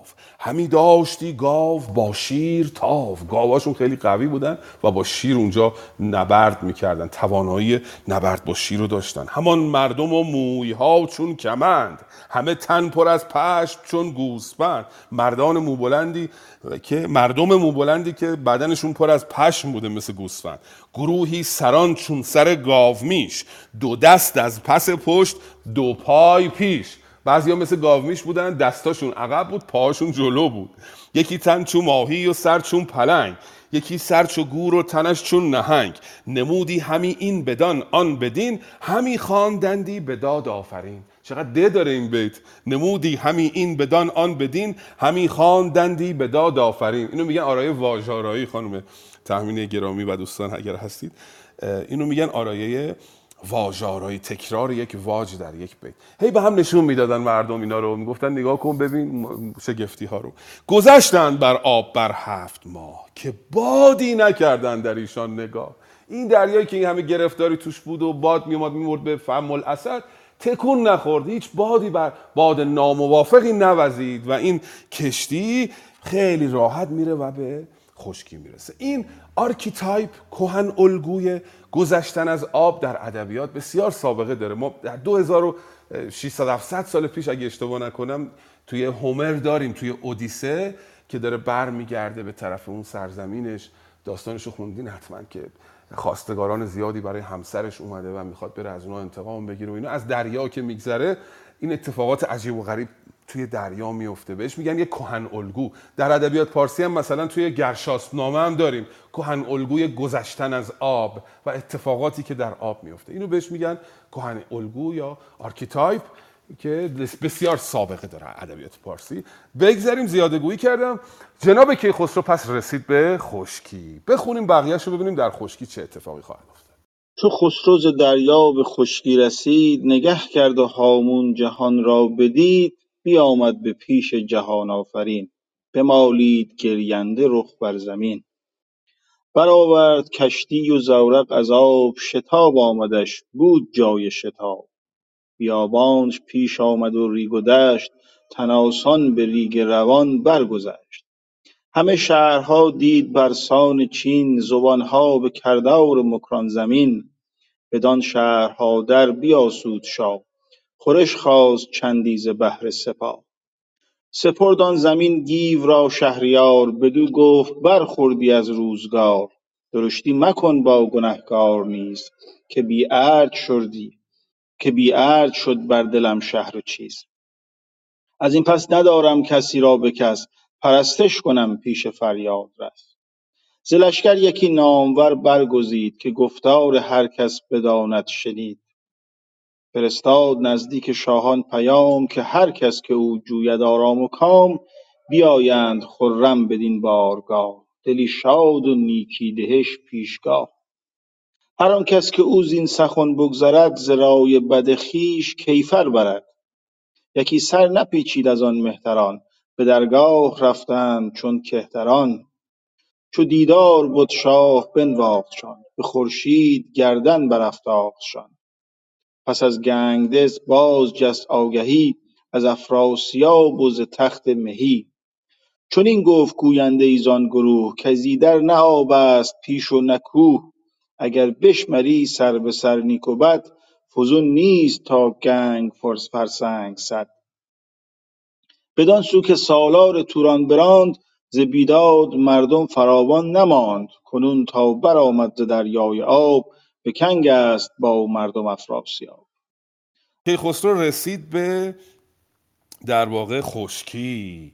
بیابانش پیش آمد و ریگ و دشت. تناسان به ریگ بیابان گذشت. این سفر کیخسرو هم مثل این سفرهای اسطوره‌ای دیگه مثل همون سفر اودیسه یا اولیس یا خیلی جاهای دیگه خیلی پرشگفتی هست جالبه. می‌رسه به یه شهرهایی که اینها زبانشون مثل زبان مکرانیان بوده و شهرهاشون مثل چین آراسته بوده. بدان شهرها در بیاسود شاه. خورش خواست چندیز بهر سپاه. سپردان زمین گیو را شهریار.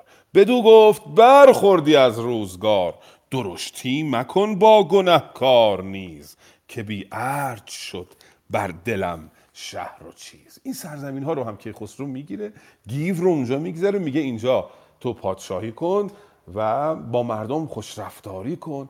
من دیگه دلم به دنیا مهری نداره. از اینجا داریم می‌بینیم دیگه وارستگی کیخسرو رو. کم کم داره به ما میگه پیام و داستان میده که کیخسرو علاقه ای به دنیا و عوارضش نداره که در نهایت همه اینها رو خودش رها می‌کنه و میره. خواهیم دید در آخر داستان. از اینجا داره کم کم این کد رو به ما میده که کیخسرو یک انسان وارست وارسته است و علاقه به مظاهر دنیا نداره. از آن پس ندارم کسی را به کس. پرستش کنم پیش فریاد است بعد من میرم و خدا رو میپرستم. و یک ناموری رو برمیگزیند به شاهان پیام میده. و به شاهان میگه که هر کسی که بیاد و با ما به اصطلاح به قول امروزیان بیعت بکنه و با ما مشکلی نداشته باشه ما باش مشکلی نداریم. که هر کو و هر کسی هم که اینو نپذیره خب با مشکل برخورد می‌کنه. کسی سر نپیچید از آن مهتران. به درگاه رفتن چون کهتران. این پادشاهانی که کیخسرو بهشون نامه داده بود آمدند و سر نپیچیدند از دستور کیخسرو. با او پیمان بستند. و به حال راه افتاد. ادامه داد به راهش که برسه به گنگ افراسیاب می‌پرسد میگه چقدر تا گنگ راهه؟ اینجا میگن حدود 100 فرسنگ. اگر بشمری سر به سر نیک و بد فزون نیست تا گنگ فرسنگ 100 100 فرسنگ بیشتر تا گنگ راه نیست. فکر می‌کنم فرسنگ جناب امید اگه اشتباه نکنم حدود 6 کیلومتر میشه دیگه. یعنی 600 کیلومتر راه هست تا گنگ. و راه میفتن راه میفتن بروند به طرف گنگ. حالا بخوانیم رفتن و رسیدن کیخسرو به گنگدژ رو. سپه را بیاراست و روزی بداد. ز یزدان نیکی دهش کرد یاد. همی گفت هر کس که جوید بدی بتابد ز پا ز پادفر ایزدی. نباید که باشید یک تن به شهر گر از رنج یابد تن مور بهر جهانجوی چون گنگدژ را بدید شد از آب دیده رخش ناپدید. پیاده شد از اسپ و بر سر بر زمین همی خواند بر کردگار آفرین. همی گفت که ای دادور داد و پاک یکی بنده ام دل پر از ترس و باک. تو دادی مرا برز و آیین و فر سپاه و دل و اختر و پای و پر. که این باره شارستان پدر بدیدم برآورده تا ابر سر. سیاوش که فر یزدان پاک چنین باره ای برکشید از مغاک ستمگر بد آنکو به بد آخت دست. دل هر کس از کشتن او بخست.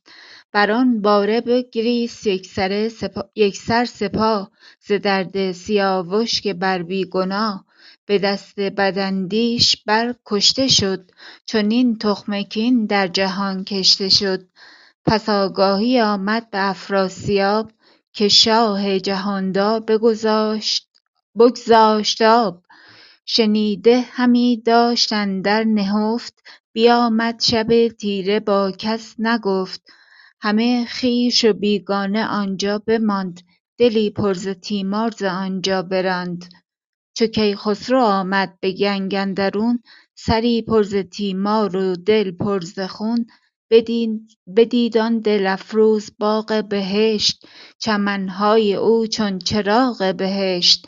به هر گوشه ای چشمه و گلستان زمین سنبل و شاخ بلبلستان همی گفت هر کس که اینت نهاد همی در بباشیم تا مرگ شاد. کیخسرو به گنگدژ می‌رسد. جهانجوی چون گنگدژ را بدید شد از آب دیده رخش ناپدید. و میگه که این گنگدژ رو پدرم درست کرده که این باره شارستان پدر بدیدم برآورده تا ابر سر. ما در بخشای در شاهنامه هایی دیدیم که این گنگدژ هم سیاوش ساخته بوده. اما در بعضی نسخه ها دیدیم که گفتن این بخشا برافزوده است گنگدژ بوده پیش از سیاوش. اما اینجا می‌بینیم که خسرو اشاره می‌کنه میگه که این گنگدژ بوده. چرا فردوسی چون این تناقضی داره در گفتارش؟ بعضیا میگن چون که آمده و خواسته عین اون منابعی رو که در اختیارش گذاشتن که به نظم در بیاره خواسته امانت رو حفظ بکنه. یعنی این تناقض اونجا هم وجود داشته. توجیه های مختلفی هست. اما من گمان می‌کنم که یک حلقه اینجا گم شده. یک حلقه مفقوده در جریان بازنویسی نسخه ها این کاتبان یه چیزایی رو کم کردن زیاد کردن. یه تناقضایی وجود داره در این میان. در مورد اینکه بالاخره گنگدژ رو سیاوش درست کرده یا پیشتر بوده. و ما بیشتر از اینم نمی‌تونیم زمان نداریم در موردش گفتگوهای تخصصی داشته باشیم. به همین حد بسنده می‌کنیم. به حال کیخسرو اونجا می‌رسه و به یاد پدرش میفته و مناجات می‌کنه با خداوند نیایش می‌کنه. و همه سپاه هم میان می‌رسن به اون باره یاد سیاوش میفتن و گریه می‌کنن. بران باره بگریست یک سر سپاه ز درد سیاوش که بر بیگناه به دست بدندیش بر کشته شد چونین تخم کین در جهان کشته شد. تخم کین رو افراسیاب کاشته بود با کشتن سیاوش. و همون خون افراسیاب و همون بیگناه کشته شدن ایرج به جایی رسید به جایی رساند کار رو که کیخسرو امروز می‌تونه کین سیاوش رو بستاند. و دل مخاطب خنک میشه تو این بخش دیگه. همه ظلم هایی که به ایرانیان رفت از جانب تورانیان تو این بخش کیخسرو انتقامش رو می‌گیره. خبر میدن به افراسیاب که کیخسرو آمده. پس آگاهی آمد به افراسیاب که شاه جهاندار بگذاشت آب. و این افراسیاب بینوا هم ترسو هم که همیشه در حال فراره. همه خیشان و بستگانش و داراییش اونجا می‌گذاره و فرار می‌کنه. همه خیش و بیگانه آنجا بماند. دلی پرز تیمار زانجا بران. میگریزه. و کیخسرو به راحتی میاد توی گنگ. چو کیخسرو آمد به گنگن درون سری پرز تیمار و دل پرز خون. بدیدان دل افروز باغ بهشت. چمنهای او چون چراغ بهشت. همی گفت هر کس که اینت نهاد. اینت یعنی خوشا. حرف به اصطلاح اصطلاحش رو یادم رفت ذهنم خسته شد. خوشا زها خنک. خنک این نهاد یعنی این ساخته ای که ساخته شده. عجب جاییست برای اقامت. همی گفت هر کس که اینت نهاد هم ایدر بباشیم تا مرگ شاد. اینجا تا زمان مرگ میمونیم و کیف می‌کنیم. حالا بخونید لطفا ببینیم که خسرو. یک سال توی گنگدژ میمونه. همی بود در گنگدژ شهریار یکی سال با رامش و میگذار. یک سال میمونه اینجا بعدش ببینیم چه خواهد کرد. وزان پس بفرمود بیدار شاه نگاه نگه کردن شاه توران سپاه. بجستند بر دشت و راغ و سرای ببردند هر سو یکی رهنمای. همی رفت جوینده چو همی رفت جوینده چون بیهشان مگر زو بیابد به جایی نشان. چو برجستن چو برجستنش تیز بشتافتند فراوان ز کسهای او یافتند. بکشتند بسیار کس بی گناه نشانی نیامد ز بیداد شاه. همی بود در گنگ دژ شهریار چو یک سال با رامش و میگسار. جهان چون بهشت دلاویز بود پر از گلشن و باغ و پالیز بود. به رفتن همی شاه را دل نداد همی بود در کنگ پیروز و شاد. همه پهلوانان ایران سپاه برفتند یک روز نزدیک شاه. که گر شاه را دل نجنبد ز جای سوی شهر ایران نیایدش رای همانا بداندیش افراسیاب گذشته ست از آن سوی دریای آب. چنان پیر بر گاه کاووس شاه نه او رنگ و فر و نه گنج و سپاه. گر او سوی ایران شود پر ز کین که باشد نگهبان ایران زمین. گر او باز با تخت و افسر شود همی رنج ما پاک بی بر شود. از آن پس به ایرانیان شاه گفت که این پند با سودمندیست جفت. از آن شارستان پس مهان را بخواند وزان رنج برده فراوان براند. از ایشان کسی را که شایسته تر گرامی تر از شهر و بایسته تر. تنش را به خلعت بیاراستند. ز در باره مرزبان خواستند. بدو گفت کایدر به شادی بمان. همیشه بر اندیشه بدگمان. مرسی. به به بسیار سپاسگزارم. بله دیدیم پس کیخسرو به دنبال افراسیاب میگرده او رو پیدا نمی‌کنه. اوزان پس بفرمود بیدار شاه. بیدار شاه کیخسرو. نگه کردن شاه توران سپاه. نگه کردن یعنی بگردید پیداش کنید دیگه. پیداش نمی‌کنن. بجستند بر دشت و راغ و سرای ببردند هر سو یکی رهنمای. همی رفت جوینده چون بیهوشان. مگر زو بیابد به جایی نشان؟ چو بر جستنش تیز بشتافتند فراوان ز کسهای او یافتند دنبال افراسیاب میگشتن خودش پیدا نمی‌کردن. فامیلهاش رو بستگانش رو پیدا می‌کردن و میکشتن اونها رو. اما نشانی از بیداد شاه یعنی افراسیاب پیدا نمی‌کرد. یک سال در گنگدژ کیخسرو میماند. بعد از یک سال پهلوانان میان بهش میگن که بابا تو اینجا که هستی ممکنه افراسیاب از اون طرف حمله بکنه به ایران. یه لشکری گرد بیاره. افراسیاب متخصص این کار دیگه. هر جا که شکست می‌خوره میره یک لشکری پیدا می‌کنه حمله می‌کنه به ایران. همه پهلوانان ایران سپاه برفتند یک سر به نزدیک شاه که گر شاه را دل نجنبد ز جای سوی شهر ایران نیاید. رای همانا نیای تو افراسیاب گذشته است از آن سو به دریای آب. چنان پیر برگاه کاووس شاه نه اورنگ و فر و نه گنج و سپاه. گر او سوی ایران شود پرزکین که باشد نگهبان ایران زمین؟ اگه او فرار بکنه کاووس پیر است بر تخت نشسته. نمی‌تونه محافظت بکنه از ایران. و کیخسرو پنپذیره دوستان گرامی. یک ویژگی آدم دیکتاتور اینه که هرچه به اون می‌گوین اون نمیشه نود کار خودش رو می‌کنه. اما کیخسرو پند که بهش میدن همه جا دیدیم. رستم بهش پند میده پهلوانان پند میده اینها رو میشنود. از آن پس به ایرانیان شاه گفت که این پند با سود مندیست جفت قبول می‌کنه و یک آدم شایسته و بایسته ای رو انتخاب می‌کنه. خلعت میده بهش اون و میگه توی, توی این دژ بمان ما برگردیم بریم. تنش را به خلعت بیاراستند. زدز باره مرزبان خواستند. باره مرزبان چیه دوستان؟ باره یعنی اسب. یعنی یک اسبی در خور اون آقای مرزبان که انتخاب شده برای محافظت از اون گنگدژ انتخاب کردن و به او دادن. این رو میگمارد به مرزبانی و بر میگرده حالا ببینیم کیخسرو از گنگدژ می‌خواد کجا بره. لطفا بخوانید بازگشتن خسروز گنگدژ به سوی سیاوش گرد. بدانگه که بیدار گردد خروس ز درگاه برخاست آوای کوس. سپاهی شتابنده و راهجوی به سوی بیابان نهادند روی. همه نامداران هر کشوری برفتند هر جا که بد مهتری. خورشها ببردند نزدیک شاه که بود از در شهریار و سپاه به راهی که لشکر همی برگذشت در و دشت یکسر چو بازار گشت. به کوه و بیابان و جای نشست کسی را نبد کس که بگشاد دست.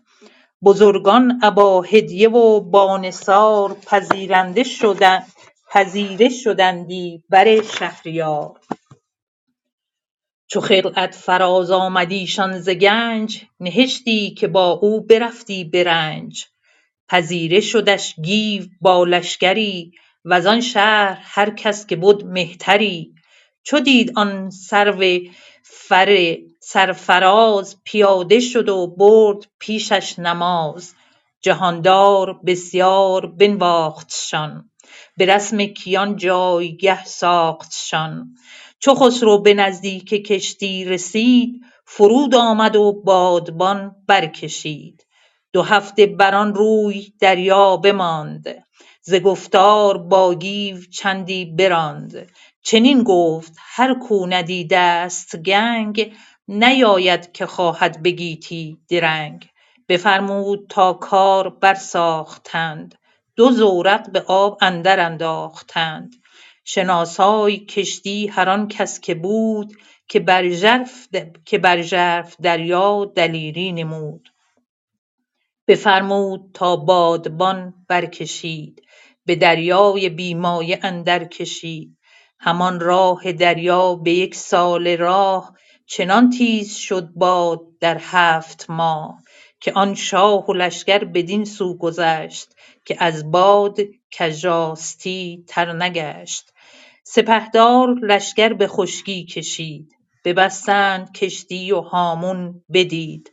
خروش کرد و خورش کرد و پوشش همانجا یله به ملاح و آن کس که کرده خله بفرمود دینار و خلعت ز گنج ز گیتی کسی را که بردند رنج.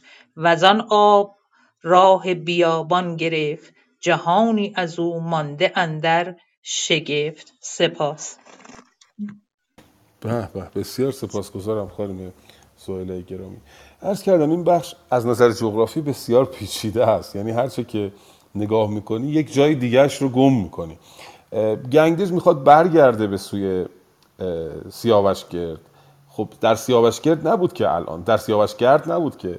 اما اینجا میگه بر می‌خواد بگرده. همین راهی که رفته رو داره بر میگرده. یعنی میاد گیو رو دیدیم. گذاشته بود یک جایی برای پادشاهی برای حکومت به اون منطقه. میاد دوباره با گیو بر می‌خوره. بعد میاد دوباره به کشتی مینشینه. همون کشتی که هفت ماه راه باید باش می‌رفته. یک سال راه باید می‌رفته که هفت ماهه. رفته. همان آب دریای یک سال راه چنان تیز شد باد در هفت ماه که آن شاه و لشکر بدان سو گذشت که از باد کژ آستی بر نگشت آستی همون آستینه. میگه اینقدر این آب برای اینا آرام شد. راهی که یک ساله باید می‌رفتن با باد موافق. آنچنان آرام رفتن که آستینشون هم باد تکون نداد در واقع. و رسیدن دوباره به خشکی. اونجا اشکش دیدیم. هر جایی که می‌رسید یک یک حاکمی اونجا میگمارد یک مأمور جانشینی اونجا میگمارد. می‌رسن به اشکش.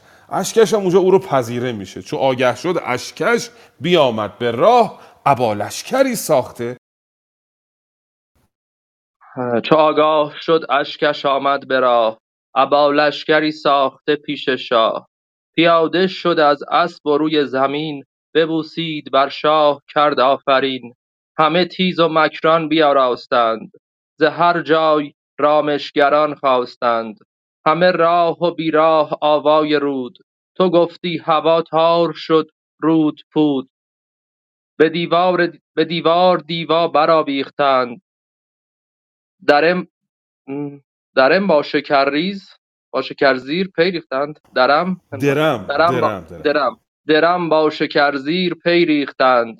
به مکران هر آن کس که بد که بد مهتری وگر نامداری و کندآوری کندآوری برفتند با هدیه و با نثار به نزدیک پیروزگر شهریار. وزان مرز چندان که بت خواستند فراز آورید اشکش آراست. نه وزان مرز چندان که بد خواسته فراز آورید اشکش آراسته. ز اشکش پذیرفت شاه آنچه دید وزان نامداران یکی برگزید. ورا مهر ورا, کرد مهتر به مکران زمین بسی خلعتش داد و کرد آفرین. چو آمد ز مکران و توران به چین خود و سرفرازان ایران زمین.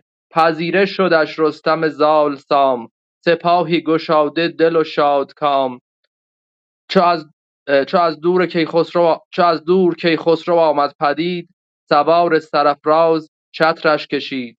پیاده شد از باره بردش نماز گرفتش به بر شاه گردن فراز. ممنون. که خسرو باز میگردد دوباره الان به مکران می‌رسه. مکران اشکش از او استقبال می‌کنه پذیره می‌شود او رو. به دیوار دیبا برآویختند درم با شکر زیر پی ریختند شکر خیلی ماده گرانبهایی بوده و مثل الان که نقل رو با سکه رو دیدید بر سر عروس و داماد میریزن در جشنها. میپاشند. این بازمانده از همون آین دیرین است که شکر رو با درم میآمیختند و میریختند به نشانه شادی.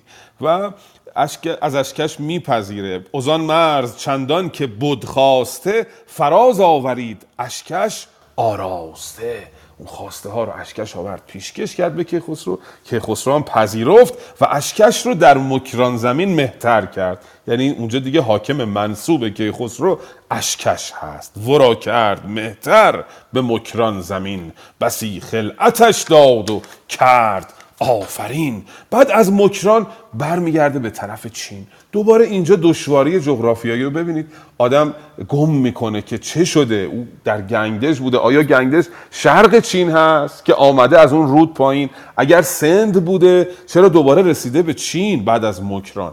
یه مقدار پیچیدگی ها اینجا هست. من باز هم سعی می‌کنم تلاش بکنم این معماها رو تا قدری پیدا بکنم و با شما به مشارکت بگذارم. شما هم اگر چیزی یافتید لطفا در اون گروه شاهنامه دماوند ما هستیم. اونجا پیام ها رو تبادل می‌کنیم. تشبیه بیارید اونجا دانسته هاتون رو با هم دیگه به مشارکت بگذاریم. من تلفنم رو می‌گذارم در بخش گپسرا. دوستانی که دوست داشتن در اون در اون گروه باشن پیام بدن در واتساپ در خدمتشون باشیم. به حال میاد نزدیک چین یادتونه اونجا چین جناب رستم رو گذاشته بود پیش فخفور و خاقان. رستم رو اونجا گمارده بود پذیره شدش رستم زال سام. سپاهی گشاده دل و شادکام چو از دور کیخسرو آمد پدید سوار سرافراز چترش بدید. پیاده شد از دور بردش نماز گرفتش به بر. شاه گردن فراز. این ستابه چقدر قشنگ؟ رستم می‌بینه که خسرو میاد میره پذیره میشه در آغوش می‌گیرن همدیگه رو. حالا ببینیم بعد از این چه اتفاقی خواهد افتاد. اگر دوستی, دوستی مانده است که نخوانده جناب آقای مهداد عزیز. جناب مهداد من در وقت صرفه جویی کنم. هستیم در خدمتتون. درود بر شما. سلام عرض می‌کنم خدمت شما و همه دوستان.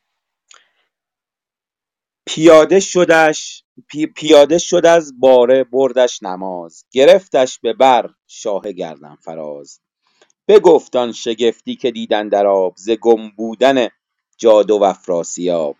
به چین نیز مهمان رستم بماند به یک هفته از چین به ماچین براند. همی رفت سوی سیاووش گرد به ماه سپندارمذ روز ارد چو آمد بدان شارستان پدر دو رخساره پر آب و خسته جگر به جایی که گرسیوز بدنشان گروی بنفرین مردم کشان. سر شاه ایران بریدند خوار بیامد بدان جایگه شهریار. همی ریخت بر سر از آن تیره خاک همی کرد روی و بر خویش چاک. بمالید رستم بر آن خاک روی بنفرید بر جان ناکس گروی. همی گفت کیخسرو ای شهریار مرا ماندی در جهان یادگار. نماندم ز کین تو مانند چیز. به رنج تا جهان است نیز. بپرداختم تخت افراسیاب. از این پس نه آرام جویم نه خواب. بر امید آنکش به جنگ آورم. جهان پیش او تار و تنگ آورم. از آن پس بدان گنج بنهاد سر که مادر بدو یاد کرد از پدر. در ب- گنج بگشاد و روزی بداد. دو هفته در آن شارستان بود شاد. به رستم دو صد بدره دینار داد. همان دیو را چیز بسیار داد. چو بشنید چو بشنید گستهم نوذر که شاه بدان شارستان پدر کرد راه پذیره شدش با سپاهی گران از ایران بزرگان و کنداوران. خیلی متشکرم. بسیار سپاسگزارم جناب مهداد گرامی که همراهی کردید. بله اه، کیخسرو به رستم می‌رسد. در چین اونجا میمانه یک هفته و بعد راه میفته به, طرف سیاووش گرد سیاووش گرد اون شهری است که سیاووش بنا کرده بود پدرش. به ماه سپندارمز روز ارد روز ارد روز 25 ماه هست. یعنی 25 اسفند ماه او حرکت می‌کنه و میره به طرف سیاووشگرد می‌رسه به سیاووشگرد اه، به همون جایی که گرسیوز بدنشان سر شاه رو بریده بودند. اونجا رو که می‌بینه همی ریخت بر سر از آن تیر خاک. همی کرد روی و بر خیش چاک. بمالید رستم بر آن خاک روی. بنفرید بر جان ناکس گروی. گروی کسی است که سر سیاوش رو برید. و می‌دانیم سیاوش عزیز دل رستم بوده. رستم او رو پرور پرور که پروردگار سیاوش تویی به گیتی خردمند و خاموش تویی رستم پروردگار سیاوش بود و سیاوش رو بسیار دوست می داشت وقتی می‌رسن به اونجا زاری می‌کنن و این داغ سیاوش تازه میشه. داغ سیاوش در این بخش در سراسر این داستان ها سایه افکنده. همونطوری که بر تاریخ این سرزمین داغ سیاوش سا- سایه افکنده. سیاوش نشان سپیدی است نشان پاکی است نشان درستی است در این سرزمین و همه ما ایرانیان در طول تاریخ داغدار خون سیاوش هستیم. اینجا می نشینند به یاد سیاوش گریه می‌کنند و کیخسرو با پدرش سخن میگه. سر بر خاک می‌گذاره و سخن میگه. همی گفت کیخسرو ای شهریار مرا ماندی در جهان یادگار نماندم ز کین تو مانیده چیز. به رنجندرم تا جهان است نیز. بپرداختم تخت افراسیاب. از این پس نه آرام جویم نه خواب. بر امید آن به چنگ آورم. جهان پیش او تار و تنگ آورم دوباره به پدرش به روان پدرش قول میده که همه انتقام ها رو که گرفته اون شخص اصلی یعنی افراسیاب رو هم پیدا بکنه و انتقام نهایی رو از او بگیره. و یادتون هست در سیاووش گرد سیاووش گرد در واقع که به معنی سیاووش کرده جایی که سیاووش کرده اونجا رو به وجود آورده. سیاووش گرد یک گنجی داشت سیاووش که وقتی کیخسرو داشت فرار می‌کرد از سرزمین توران اون گنج رو رفتن درش رو باز کردن. گیو یه دونه زره از اونجا برداشت. چیز دیگری رو برداشت درش رو بستن. الان دیگه کیخسرو با سپاهش رفته اونجا. در گنج پدرش رو باز می‌کنه. در گنج بکشاد و روزی بداد. دو هفته در آن شارستان بود شاد. به رستم دو صد بدر دینار داد. همان گیو را چیز بسیار داد. خب تا اینجا فکر می‌کنم دیگه همه دوستان خواندن. جناب سمری نازنین دوست بزرگوارم تازه آمدن به بخش گویندگان. اگر سخنی دارن ایشون هم سخنشون رو بشنویم یا خانش می‌خوان داشته باشن تا آخر این بخش که زیادم نمانده تا آخر. بعد دیگه بدرود بگیم دوستان رو. یه مقداری نشست امروز برخلاف برخلاف آمد کار یه مقداری طولانی شد. من پوزش خواهم. نتونستم مدیریت بکنم زمان رو. و حالا دیگه ببخشایید بر من. جناب سمری در خدمتون هستم. فرمود که از خلاف آمد عادت به طلب کام که من کسب جمعیت از آن زلف پریشان کرد. من از ابتدای نشست بودم اما متاسفانه فرصت نشد که خدمتتون برسم و آقای امید جان پیام دادن گفتن که دستور دادن که بیام. این بخش رو اگه اجازه بدین تا پایان بخونم که منم چو بشنید گستهم نوذر که شاه بدان شارستان پدر کرد راه پذیره شدش. با سپاهی گران از ایران بزرگان گنداوران. چو از دور دید آن سر و تاج شاه پیاده فراوان بپیمود راه. همه یکسره خواندند آفرین بدان دادگر شهریار زمین. به گستهم فرمود تا برنشست. همی راند شادان و دستش به دست. کشیدند از آن روی به پشت گنگ. سپه را به نزدیک شاه آب و رنگ. وفا چون درختی بود میوه کجا هر زمانی نو آید به بار. نیاسود یک تن ز خورد و شکار همان یک سواره همان شهریار. ز ترکان هر آن کس که بد سرفراز شدند از نوازش همه بی نیاز. به رخشنده روز و به هنگام خواب همی آگهی جست از افراسیاب. از ایشان کسی زو نشانی نداد نکردند از او در جهان نیز یاد. جهاندار یک شب سر و تن بشست بشد دور با دفتر زند و است همه شب به پیش جهان آفرین همی بود گریان و سر بر زمین.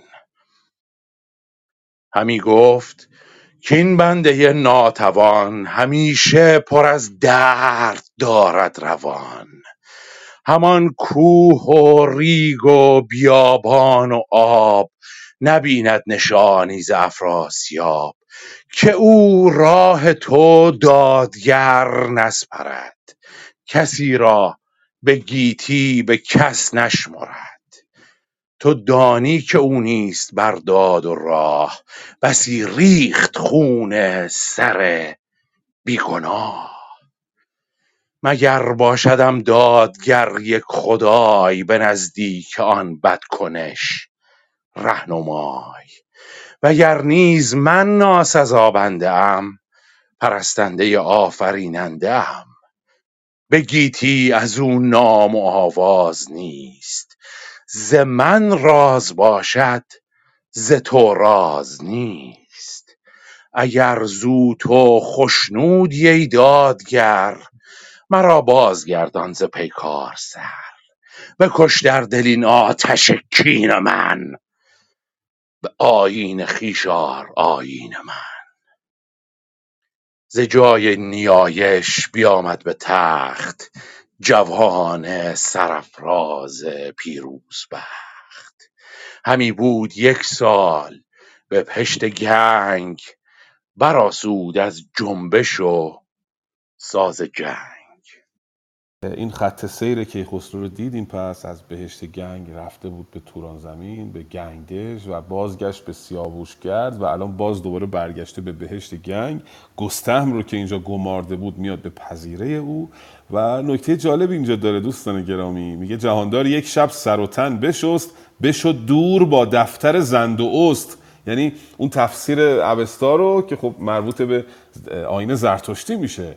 او می‌گیرد و به نیایش می‌پردازد با خداوند. در حالی که هنوز زرتشت نیامده در این بخش از داستان. زرتشت در خاندان ارزانیان در بخش بعدی شاهنامه تازه ظهور می‌کنه. این آشفتگی تاریخی به خاطر این است که این اسطوره ها خب الان ما اطلاعاتمون خیلی بهتره. ما در زمان از دوران هخامنشیان حتی اطلاعمون خیلی کم بوده تا چند ده سال پیش. در اکتشاف، اکتشافاتی که اتفاق افتاد ما کمی با تاریخ آشنا شدیم. چه برسد به زمان فردوسی؟ منابع بسیار محدود بوده. اشتباهات تاریخی اتفاق می افتاده. اسطوره ها با هم اشتباه می شدن. از روی همون منابع هم فردوسی شاهنامه رو نوشته و اینجا میگه که جناب کیخسرو رفت نیایش کرد پیش کردگار با دفتر زند و است. خیلی جالبه. و از خداوند از یزدانش از نیروی برترش در می‌خواهد که اگر من به حق نیستم اگر افراسیاب حق داره بکش در دل این آتش کین من. به آین خیشار آین من. این کینه رو در دل من از بین ببر. هنوز هم با اینکه به راهش ایمان داره هنوز هم از خداوند از یزدانش راهنمایی می‌خواد. که اگه من دارم اشتباه می‌کنم دیگه من این کینه رو نداشته باشم دلم رو پاک بکن دیگه نرم دنبال افراسیاب. ز جای نیایش بیامد به تخت جوان سرفراز پیروز بخت. همی بود یک سال به بهشت گنگ براسود از جنبش و ساز جنگ. یک سال در بهشت گنگ میمونه و در نشست بعدی خواهیم دید که کیخسرو به ایران باز خواهد گشت. هنوز تکلیف افراسیاب معلوم نشده. در نشست بعدی خواهیم دید که چه سرنوشتی در انتظار افراسیاب هست چه بلایی بر سر افراسیاب خواهد آمد. و این کین ایرانیان بالاخره از افراسیاب ستانده خواهد شد یا نه.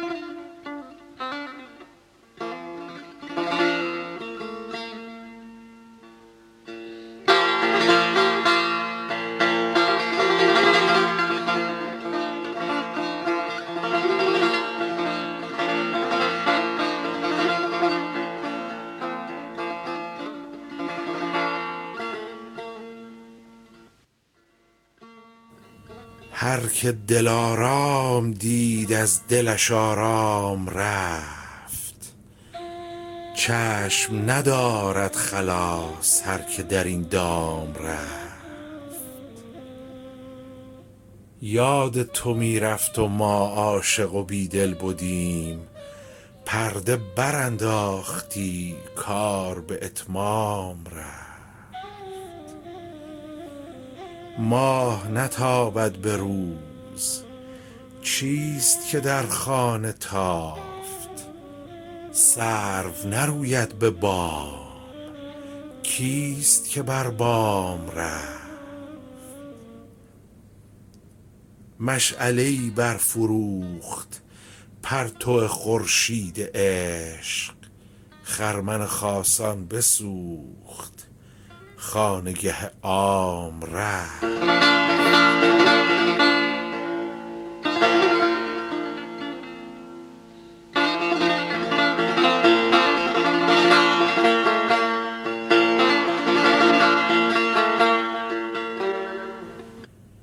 عارف مجموع را در پس دیوار صبر طاقت بودن نماند.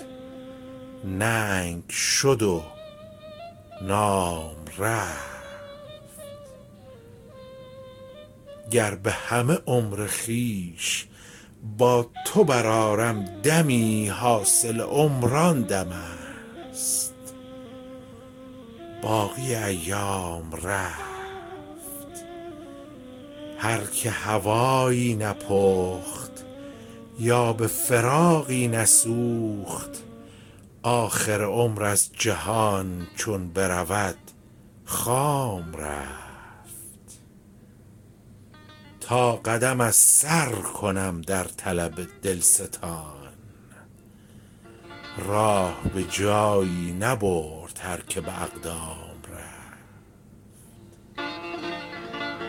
خاطر سعدی به عشق میل نکردی ولیک می چو فرو شد به کام. عقل به ناکام رفت.